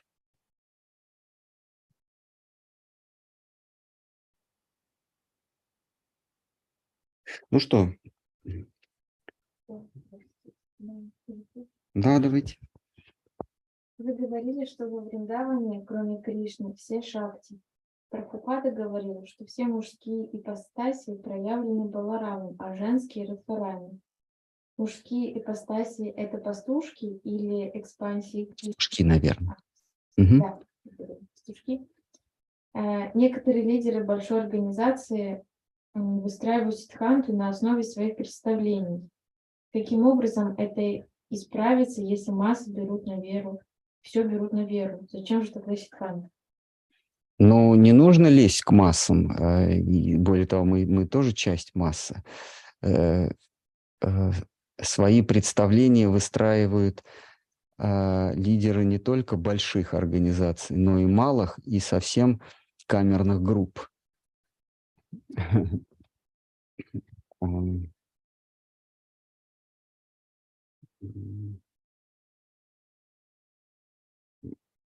Духовный, дух- духовная практика или духовный путь, он ведет через разные пласты, разные пласты бытия и через пространство, залитое светом, и начиная с мира теней, в котором мы сейчас пребываем, мир, мир теней, мрака и светкими проблесками света. Постепенно мы поднимаемся в более высокие пласты бытия, где света больше, еще больше. И, наконец, мы оказываемся в таком а, в такой стратосфере, где все залито светом. Минуя эту стратосферу, мы оказываемся а, в мире, откуда этот свет исходит. Там свет разных оттенков, что ли. И это, и это производит свет в фило- философском смысле. Свет истины, а не лампочка. И вот этот свет разных оттенков производит а, многообразие, многоформенность. И там царит благолепие, величие, а, правда, справедливость. А, Там а, царит незыблемость, в конце концов, истина. У этой истины есть множество страт. Она открывается разными своими гранями, в разных своих обликах. От а, мирового «я» до а, Господа Рагунатхи, Господа Рамачандры в Айодхе или Кришны в Двараке. Истина открывает разные свои глубины. И а, если душа поднимается выше милостью представителя того верхнего мира, то она оставляет позади себя величие, истину, справедливость, великолепие и а, вечность, и оказывается в антивечности, антивеличии, антивеликолепии, антисправедливости в мире, где все имеет знак минус. И это мир красоты, любви, там нету истины, там нет правды, там нет справедливости, э, там нет великолепия, нету а, величия, grandeur, да, вот этого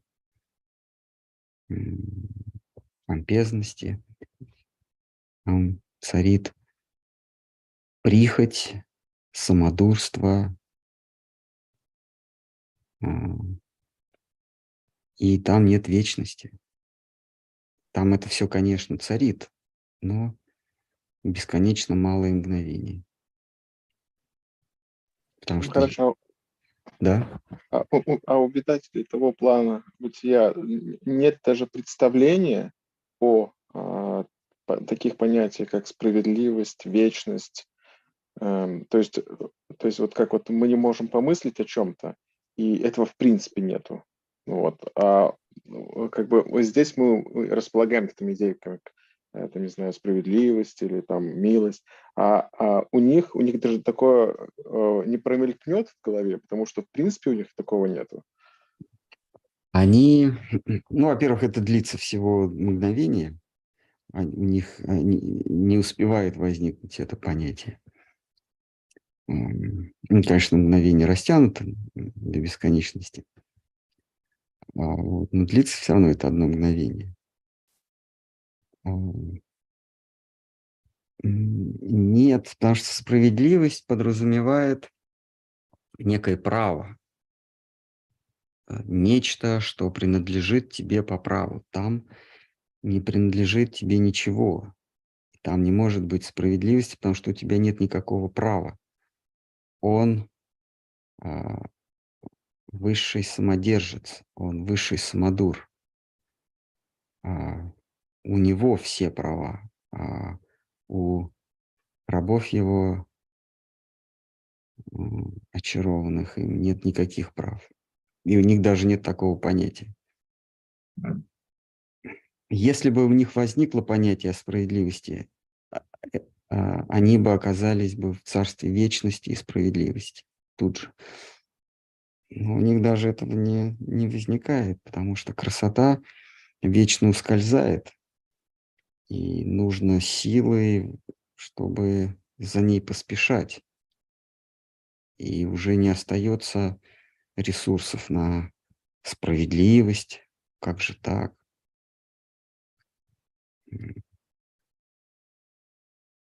О какой справедливости а, речь может идти? А, Иллюстрацию можно получить в двух последних главах Брихат Бхагаватамриты. М, О какой справедливости там речь? Там нет речи о справедливости.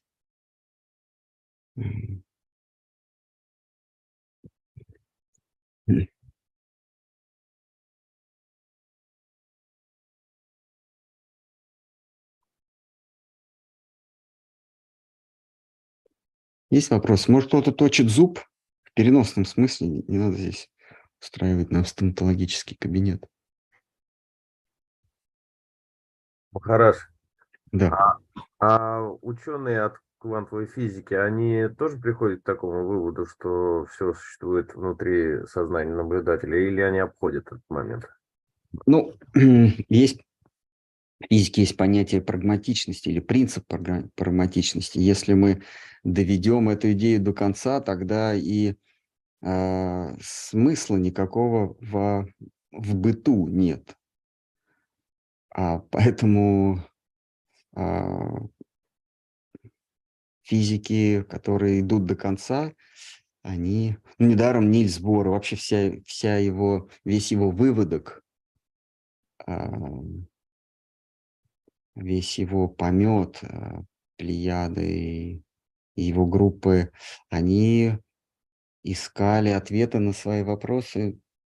Ну, они ездили к Далай-Ламе, они к- обращаясь к разным индийским, ну, в основном тибетским учениям. А, потому что веды об этом говорят. А, Но если мы все-таки решаем задержаться в этом мире, тогда вот этот самый принцип, а, вернее, вот это знание, что весь мир существует в, моей, в моем сознании, а, э, он не, ну, оно не нужно. И вступает в силу принцип прагматичности. И основываясь на прагматичности, используя принцип прагматичности, как раз 50-х годах а, возникает бум кибернетики. На основе именно квантовой физики появляются компьютеры, появляется и, и- и искусственный интеллект, в том числе сейчас уже, да, компьютеры и вообще вся электроника. Все это благодаря квантовой физике. Квантовые компьютеры сейчас даже вот есть. А, а, сотовые телефоны. Все, всему этому дает э, начало, э, импульс э, квантовой физика с ее принципом неопределенности, с принципом запутанности. А физики, вот в частности физики, э, вот эта- э, троица, Залингер или Зелингер, а, Аспек и, и Клаузер получили Нобелевскую премию, они не, конечно, они не формулируют, что весь мир, вернее, не приходят к заключению, весь мир существует в моем сознании. Это мы в нашей беседе э, это сделали начальным, начальной посылкой.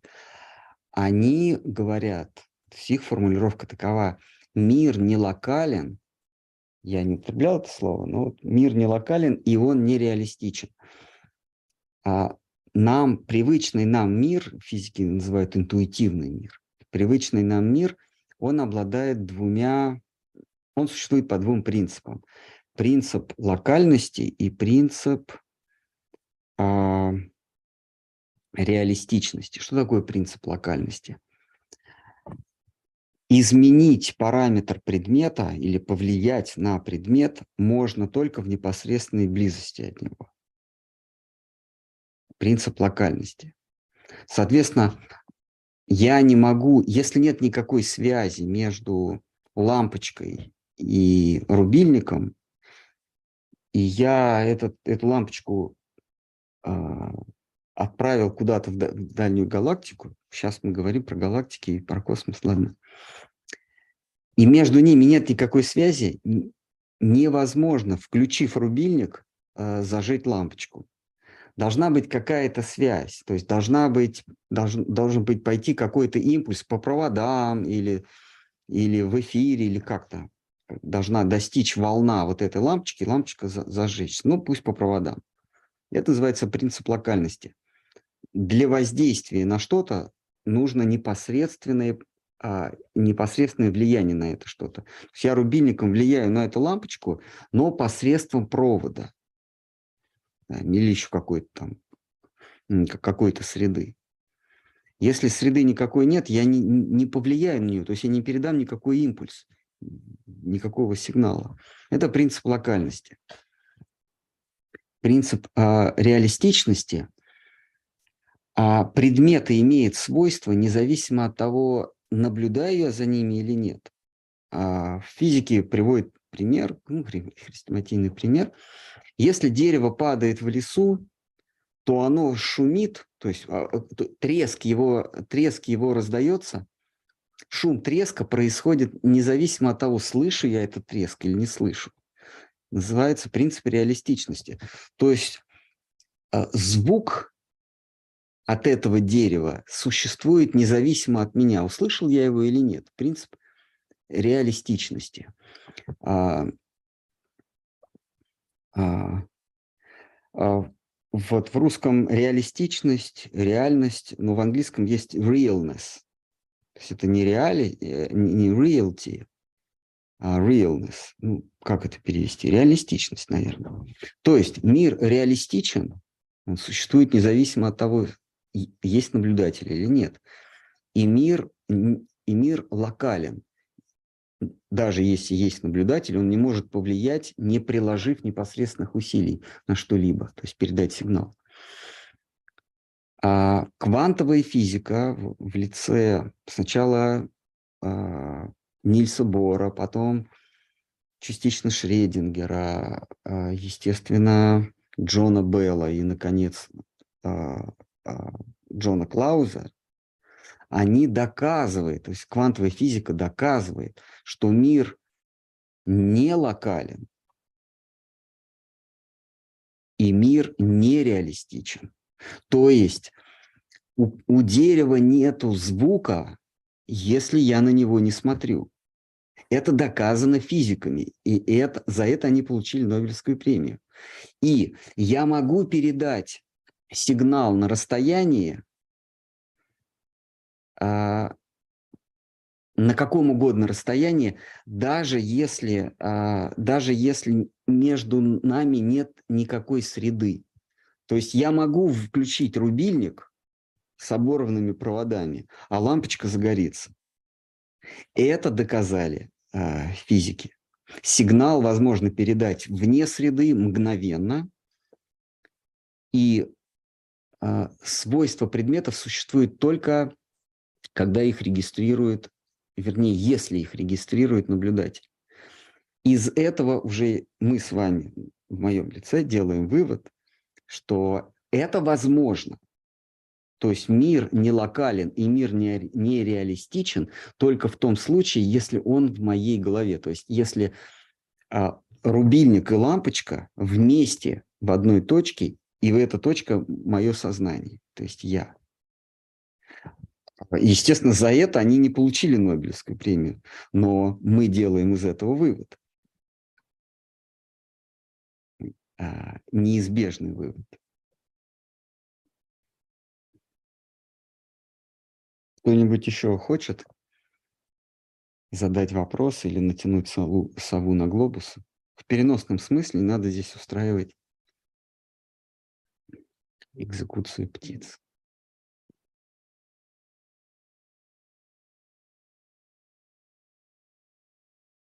Ну, давайте. Хари Кришна, мои поклоны. Я пытаюсь найти перевод произведения Бхагавадгиты Шикар с вами как можно ближе к источнику. Перепробовала уже много комментариев, но все, что встречается, не перевод, а интерпретация. Возможно, вы, может, пожалуйста, вы можете, пожалуйста, подсказать наиболее близкий перевод слов Шридхара с вами и с учетом тонкостей санскрит, текст оригинальный после, после каждой главы Шридхара с вами. И, может быть, вы знаете также, сколько переводов есть этой книге. Буду очень благодарна. Рука Матхури Моидит. Окей. Значит, нужно тогда уточнить, на какой язык. Это первое. Второе. А, Шрила Шидхара Махарадж, он не переводил Бхагавадгиту в нашем понимании. То есть он не сидел и не переводил текст, второй текст, третий, глава такая-то, текст такой-то. Он беседовал, он изъя- изъяснял Бхагавадгиту своим ученикам, а, и его ученики, в- частности, это Сагар Махарадж и, а, по-моему, Амани Махарадж. А, Сагар Махарадж, он из его лекций или из его толкований а, перевел Бхагавадгиту с санскрита на английский язык. И потом он Шидхари Махараджу читал свой перевод на слух. Он ему он излагал на слух. Он дал ему текст, чтобы Шидхар Махарадж сидел как редактор. А, даже есть такая запись, и, и а, Сагар Махарадж читает какой-то текст, Шидхар Махарадж поправляет, где-то соглашается, где-то поправляет.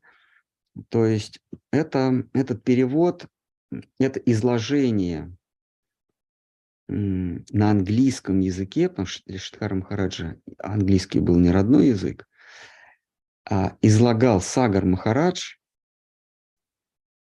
а, под контролем а, Шидхара Махараджа. Шидхара Махараджа, например, а, ну, например, я не, этого я не слышал, как какое-то выражение было не совсем ясно, или он хотел уточнить, что же это может означать, вот такое словосочетание в переводе такого-то текста. И Сагар Махарадж ему объяснял, что это такое, допустим, это такое устойчивое выражение, и Штхар Махарадж соглашался или, или вносил какую-то свою коррективу. коррективу. Вот как а, выглядит а, книга из э, Шидхара Махараджа Бхагавадгита на английском языке. Теперь, если, ну, я предполагаю, речь идет о русском языке, то на русский язык а, Гита, вот это изложенное Сагаром Махараджем под контролем Шидхара Махараджа, Гита на русский язык, насколько я знаю, переводилась два раза. Это ее переводил Вриндаван Дас из нашего Матха, а, из Одессы, по-моему, из Одессы. а, И я переводил. Вот.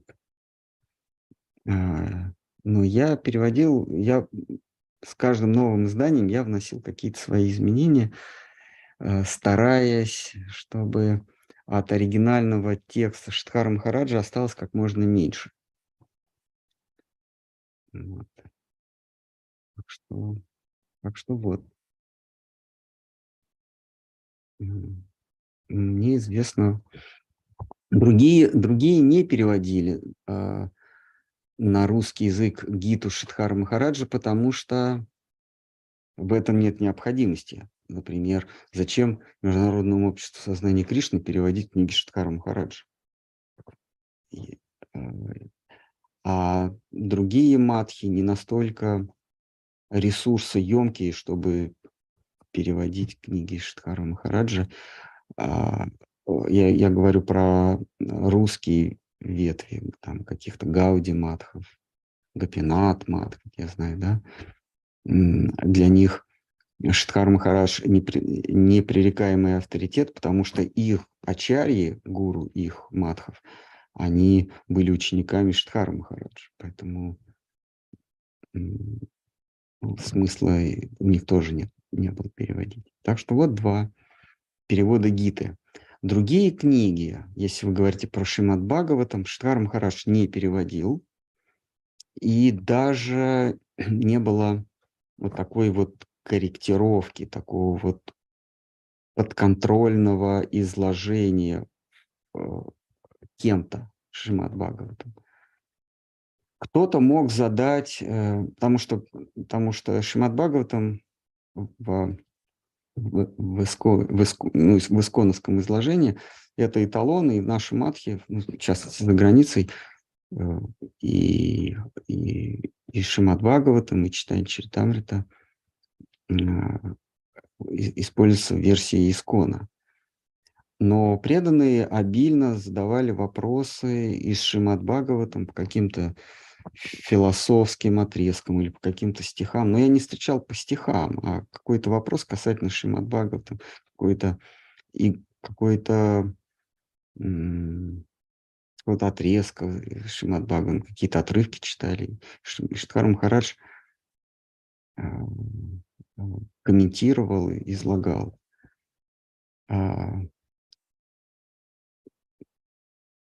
м, других книг у Штхара Махараджа, то, что мы считаем его книгами, это, это изложение Шидхары, Мах- э, это изложение его учениками, его бесед. А, Наиболее емко это представлено, это изложение представлено в слове хранителя преданности.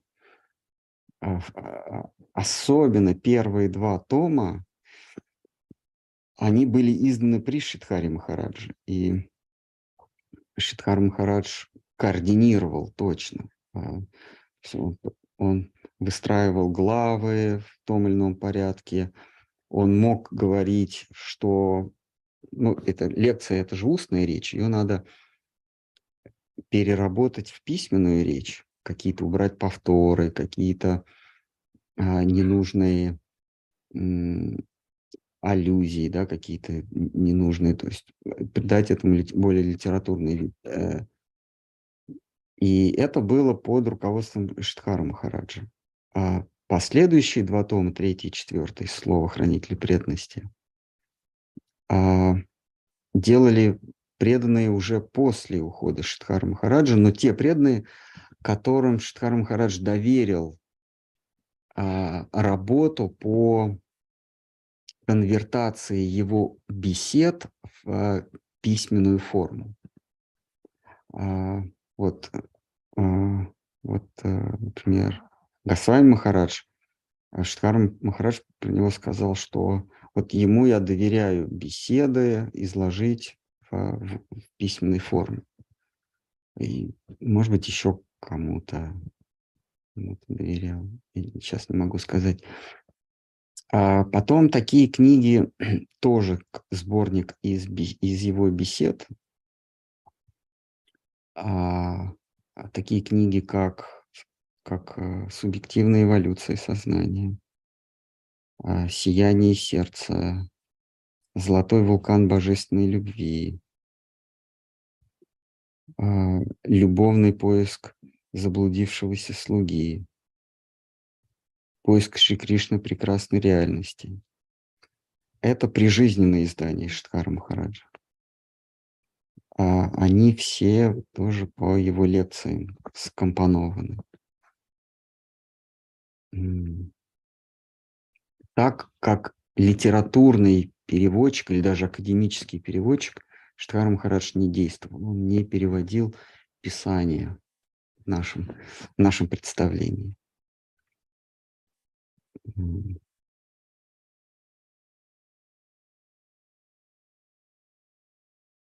Так что вот э, гид на русский язык два перевода, ну, так сказать, два переводчика.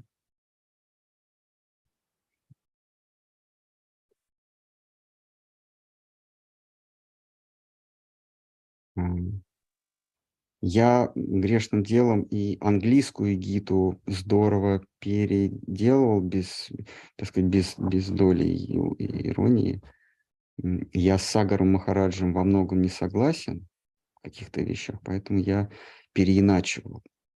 А, И когда я переводил вот эту вот э, гита, которая ну, там, написано Махарадж, я ее с, с Гавиндой Махараджем, я ее переводил, ну, добрую половину ее, будучи при Говинде Махараджи, я ему читал. Ну, как я мог на рус... э, с русского, со своего русского излагать м, по-английски, я ему объяснял, по крайней мере, я спрашивал, как концептуально вот здесь лучше изложить. Гиту я перевел за два месяца, и месяц из этих двух я жил в Калькутте с Говиндом Махараджем, это был сезон дождей. Это сезон дождей. И, м, например, если вы возьмете английскую гиту, там э, саньяси, вот, значит, там значит, э, в английской гите вдруг Кришна переключается на тему саньяси. Вдруг Кришна говорит, саньяси не должен это, саньяси не должен то.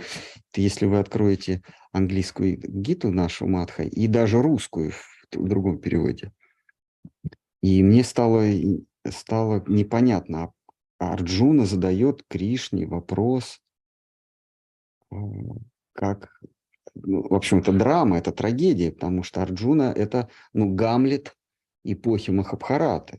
Да, Гамлет, э, он, помните, да, он оказывается на перепутье, он не знает, как, как поступить. С одной стороны, ему незримый дух диктует как-то, как, как надо себя вести. Такой, такой дух отца, тень, тень отца Гамлета, да. А с другой стороны, перед ним мать, которая а,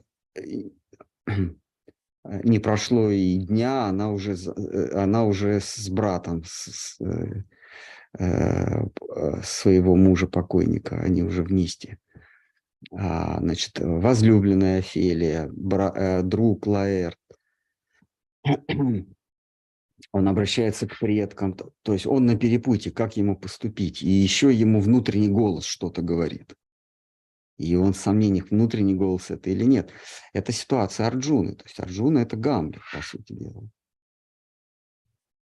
И, и у, меня, у меня возник вопрос. Вот Арджуна в критической ситуации. Кришна ему начинает, Кришна его из этого отчаяния пытается вывести. Мы же читаем, как выглядит Арджуна. У него лук выскользнул из рук, его всего дрожит, он, он, его всего трясет, он не может сидеть. Это Арджуна, который воевал с целыми армиями. И Кришна тут начинает ему рассказывать, что должен делать саньяси. Причем слово саньяси употребляется. Вот. А, и Говинда Махарадж говорит, конечно, здесь не, не о саньясе идет речь. Сагар Махарадж употребляет это саньяси, конечно, там не саньяси. Там речь идет о человеке, который хочет покончить разом и навсегда с, э, с этим миром. Сан-ньяси. Сан – это полностью. Ньяса – это отказ. Вот тот, кто хочет полностью отказаться от этого, которого все достало, вот как ему поступать? И в этом, в этом э, контексте, э, мне кажется, я Гиту немножечко в другом осветил иначе. Что речь идет не о саньясе, как мы читаем в, в тех переводах, и даже не, отри- не об отреченном человеке, как санья, а тот, кто решил раз и навсегда покончить с, с суетными узами этого мира. Да, вот в моей голове, по крайней мере, это все стало на свои, на свои места.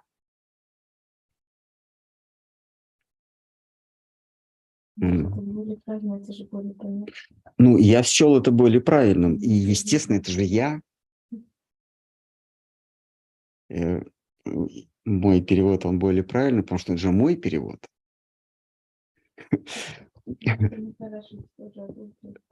Да, да, э, он одобрил. И, ну, не только, какие-то вещи курьезные. Я спрашивал, например, м, вот в Гите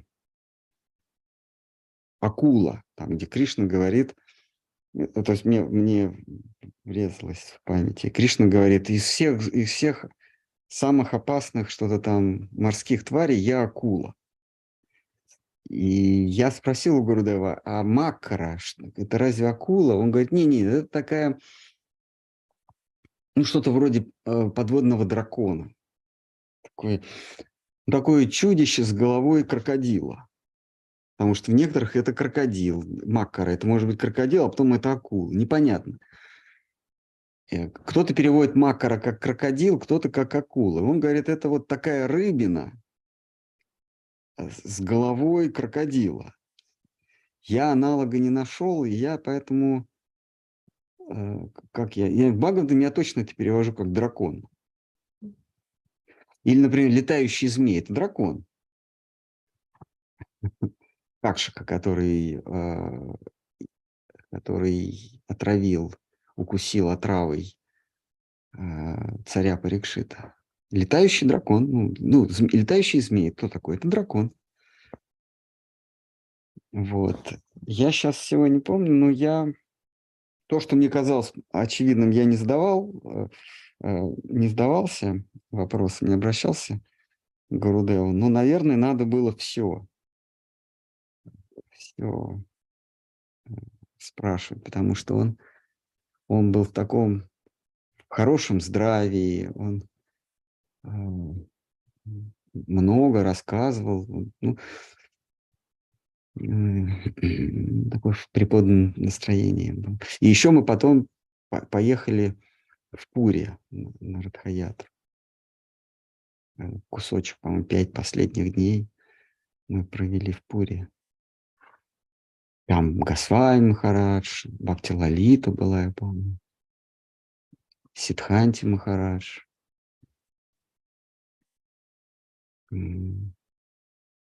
Когда Гу- Гу- Гурудев приехал, да, Кирюша,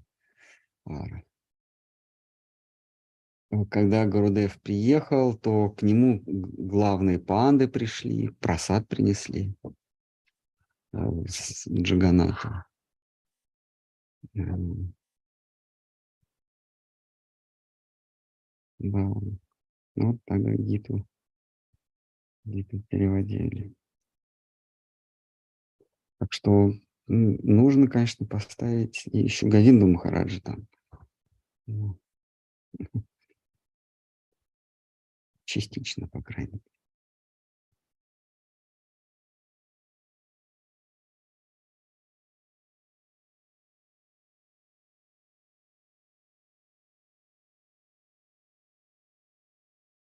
Есть еще какие-то? Кто-нибудь хочет буркнуть?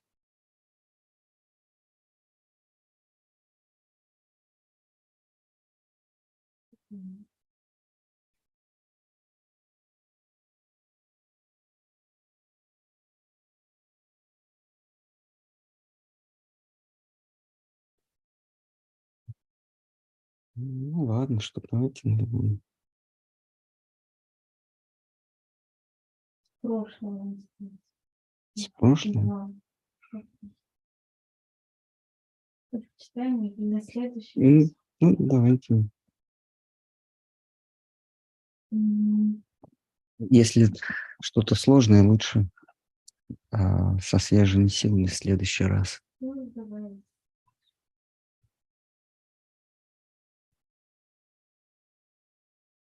Ну ладно. Что тогда на этом все? Может кто-то хочет, хочет оторваться в переносном смысле? Ну что тогда? Все на сегодня? Да. Да, давайте. Не, давайте споем Харихарай, да, если за это сейчас нет статьи.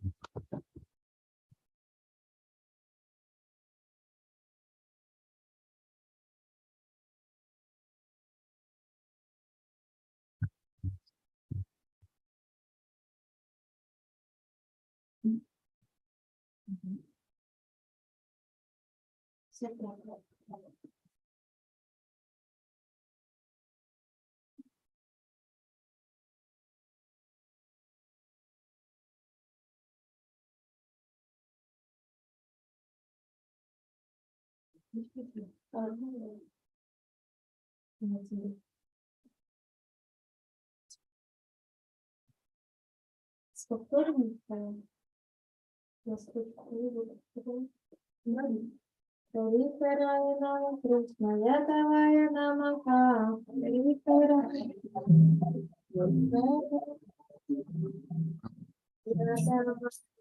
ставим?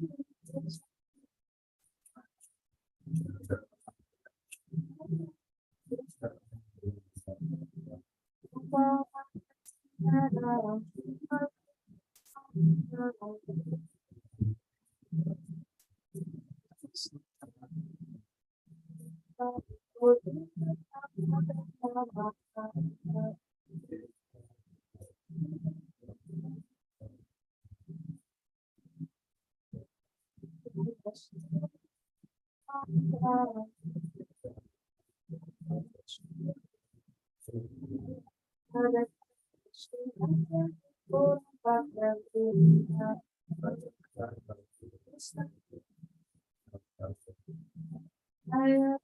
вот,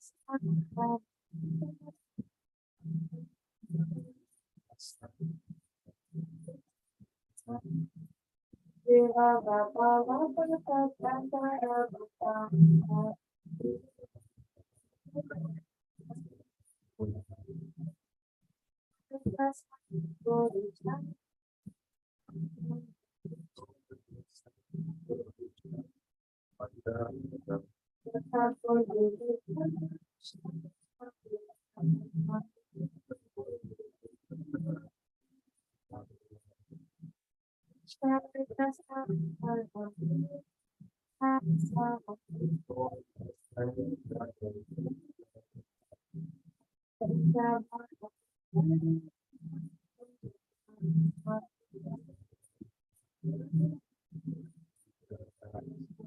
And then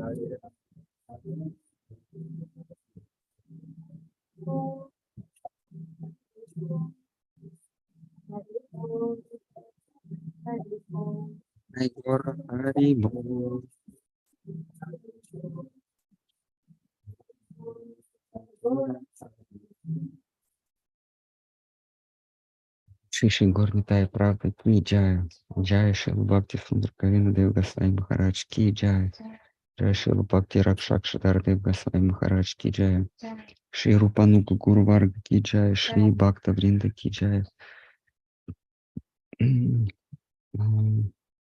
Шри Читани Сарасват Матки, э, день, сегодня отмечаем день ухода Гурудева, когда он перестал быть нам виден. Э, э, Джай. М, Нитай Гор Премананда Хари Харибол.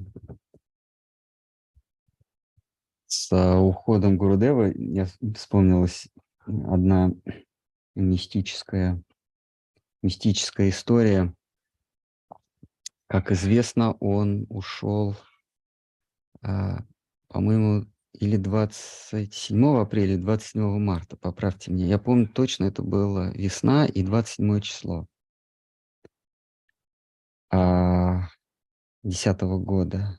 И как, как заведено, в начале года календарного преданные издали висячий календарь, знаете, такой с месяцами. Там, три месяца одновременно. Такой квартальный календарь. С, э, там, на фоне божеств, на фоне там еще ну, каких-то наших, нашей атрибутики. А, ну, издали, издали. Преданные разобрали этот календарь, там сколько-то сотен э, экземпляров было. И когда Гарудеев покинул этот мир, выяснилось, что в этом календаре забыли поставить дату его ухода. Ну, 27 апреля вообще отсутствует в календаре. Календарь издали за три месяца, за четыре месяца, как минимум, до ухода Гурудева. Даты вообще нет, то есть 26 и 28.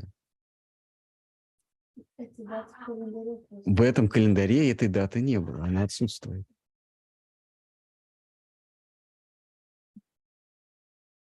И это обнаружилось... До этого никто этого не замечал. И это обнаружилось, когда Гурудев а, ра- рано в 4 утра покинул этот мир.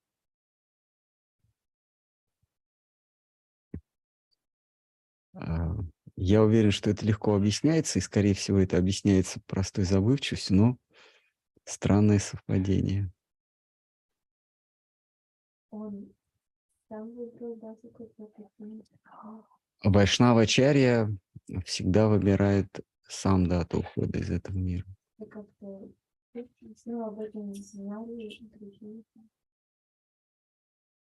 Я не знаю, я не знаю, но он, он, мне, мне рассказывали, меня, меня не было, я прилетел на следующий день к погребению. Оно уже закончилось там, за несколько часов до этого. А, Мне сказали, что Гурудев за, за неделю, ну, за какое-то время до, до ухода своего сказал, что к нему кто-то приходил, теперь он может спокойно покинуть этот мир. Что что-то, ну, что-то был, ему было какое-то явление. Он может, теперь он может спокойно уйти. Вот, э, это надо спрашивать Авадуту Махараджа. Это Емуна была, Гапал был, Ранджит. а, Ну, кто, кто из... Многие преданные, кто, кто там присутствовал. Я знаю, был американский Рамананда, такой высокий, э, сын... А как? Рамачандра, Рам- прости. Рамачандра, сын Кумкум. Да, сын Кумкум. Диди. А, Вот я не знаю, но такой огромный-огромный такой. Да, да, он сын Кумкум. Кто еще? Я просто... У меня все, все эти события в такой калейдоскоп с- с- э, э, свернулись. И я не помню просто, кто был. Ну, Вот кого я помню, это, ну, был Авадут Махарадж, конечно, да, был. Ану Кришна вот была. А, Это из, ну, вот, те, кого. А так, кто еще? Ну, Вайшнав Махарадж был, но он покинул, Сидханти Махарадж покинул, а, Гасвами Махарадж был, конечно же. Вот. Они могут про, про события тех дней рассказать. Вот Рамачандра, он не просто был фрагментарно, а он все время там присутствовал, он был а, привратником, он на дверях стоял, он а, ну, охранником у дверей был. То есть все на его глазах происходило. Конечно же, Гапал, все это можно у него порасспрашивать. М, Емуна. М, Емуна, я не знаю, она где-то где на горизонте? Она в Сш- США. а. США все, да? А, ну, Бхакти Лалита, конечно. Мне кажется, и Вишакха была, но я могу ошибаться.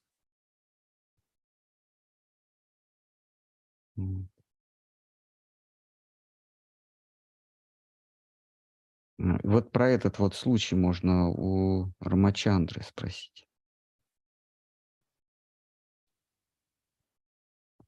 Ну ладно, ну что, все, давайте на этом. Ой, тут надо как-то что-то нажать. А, видите.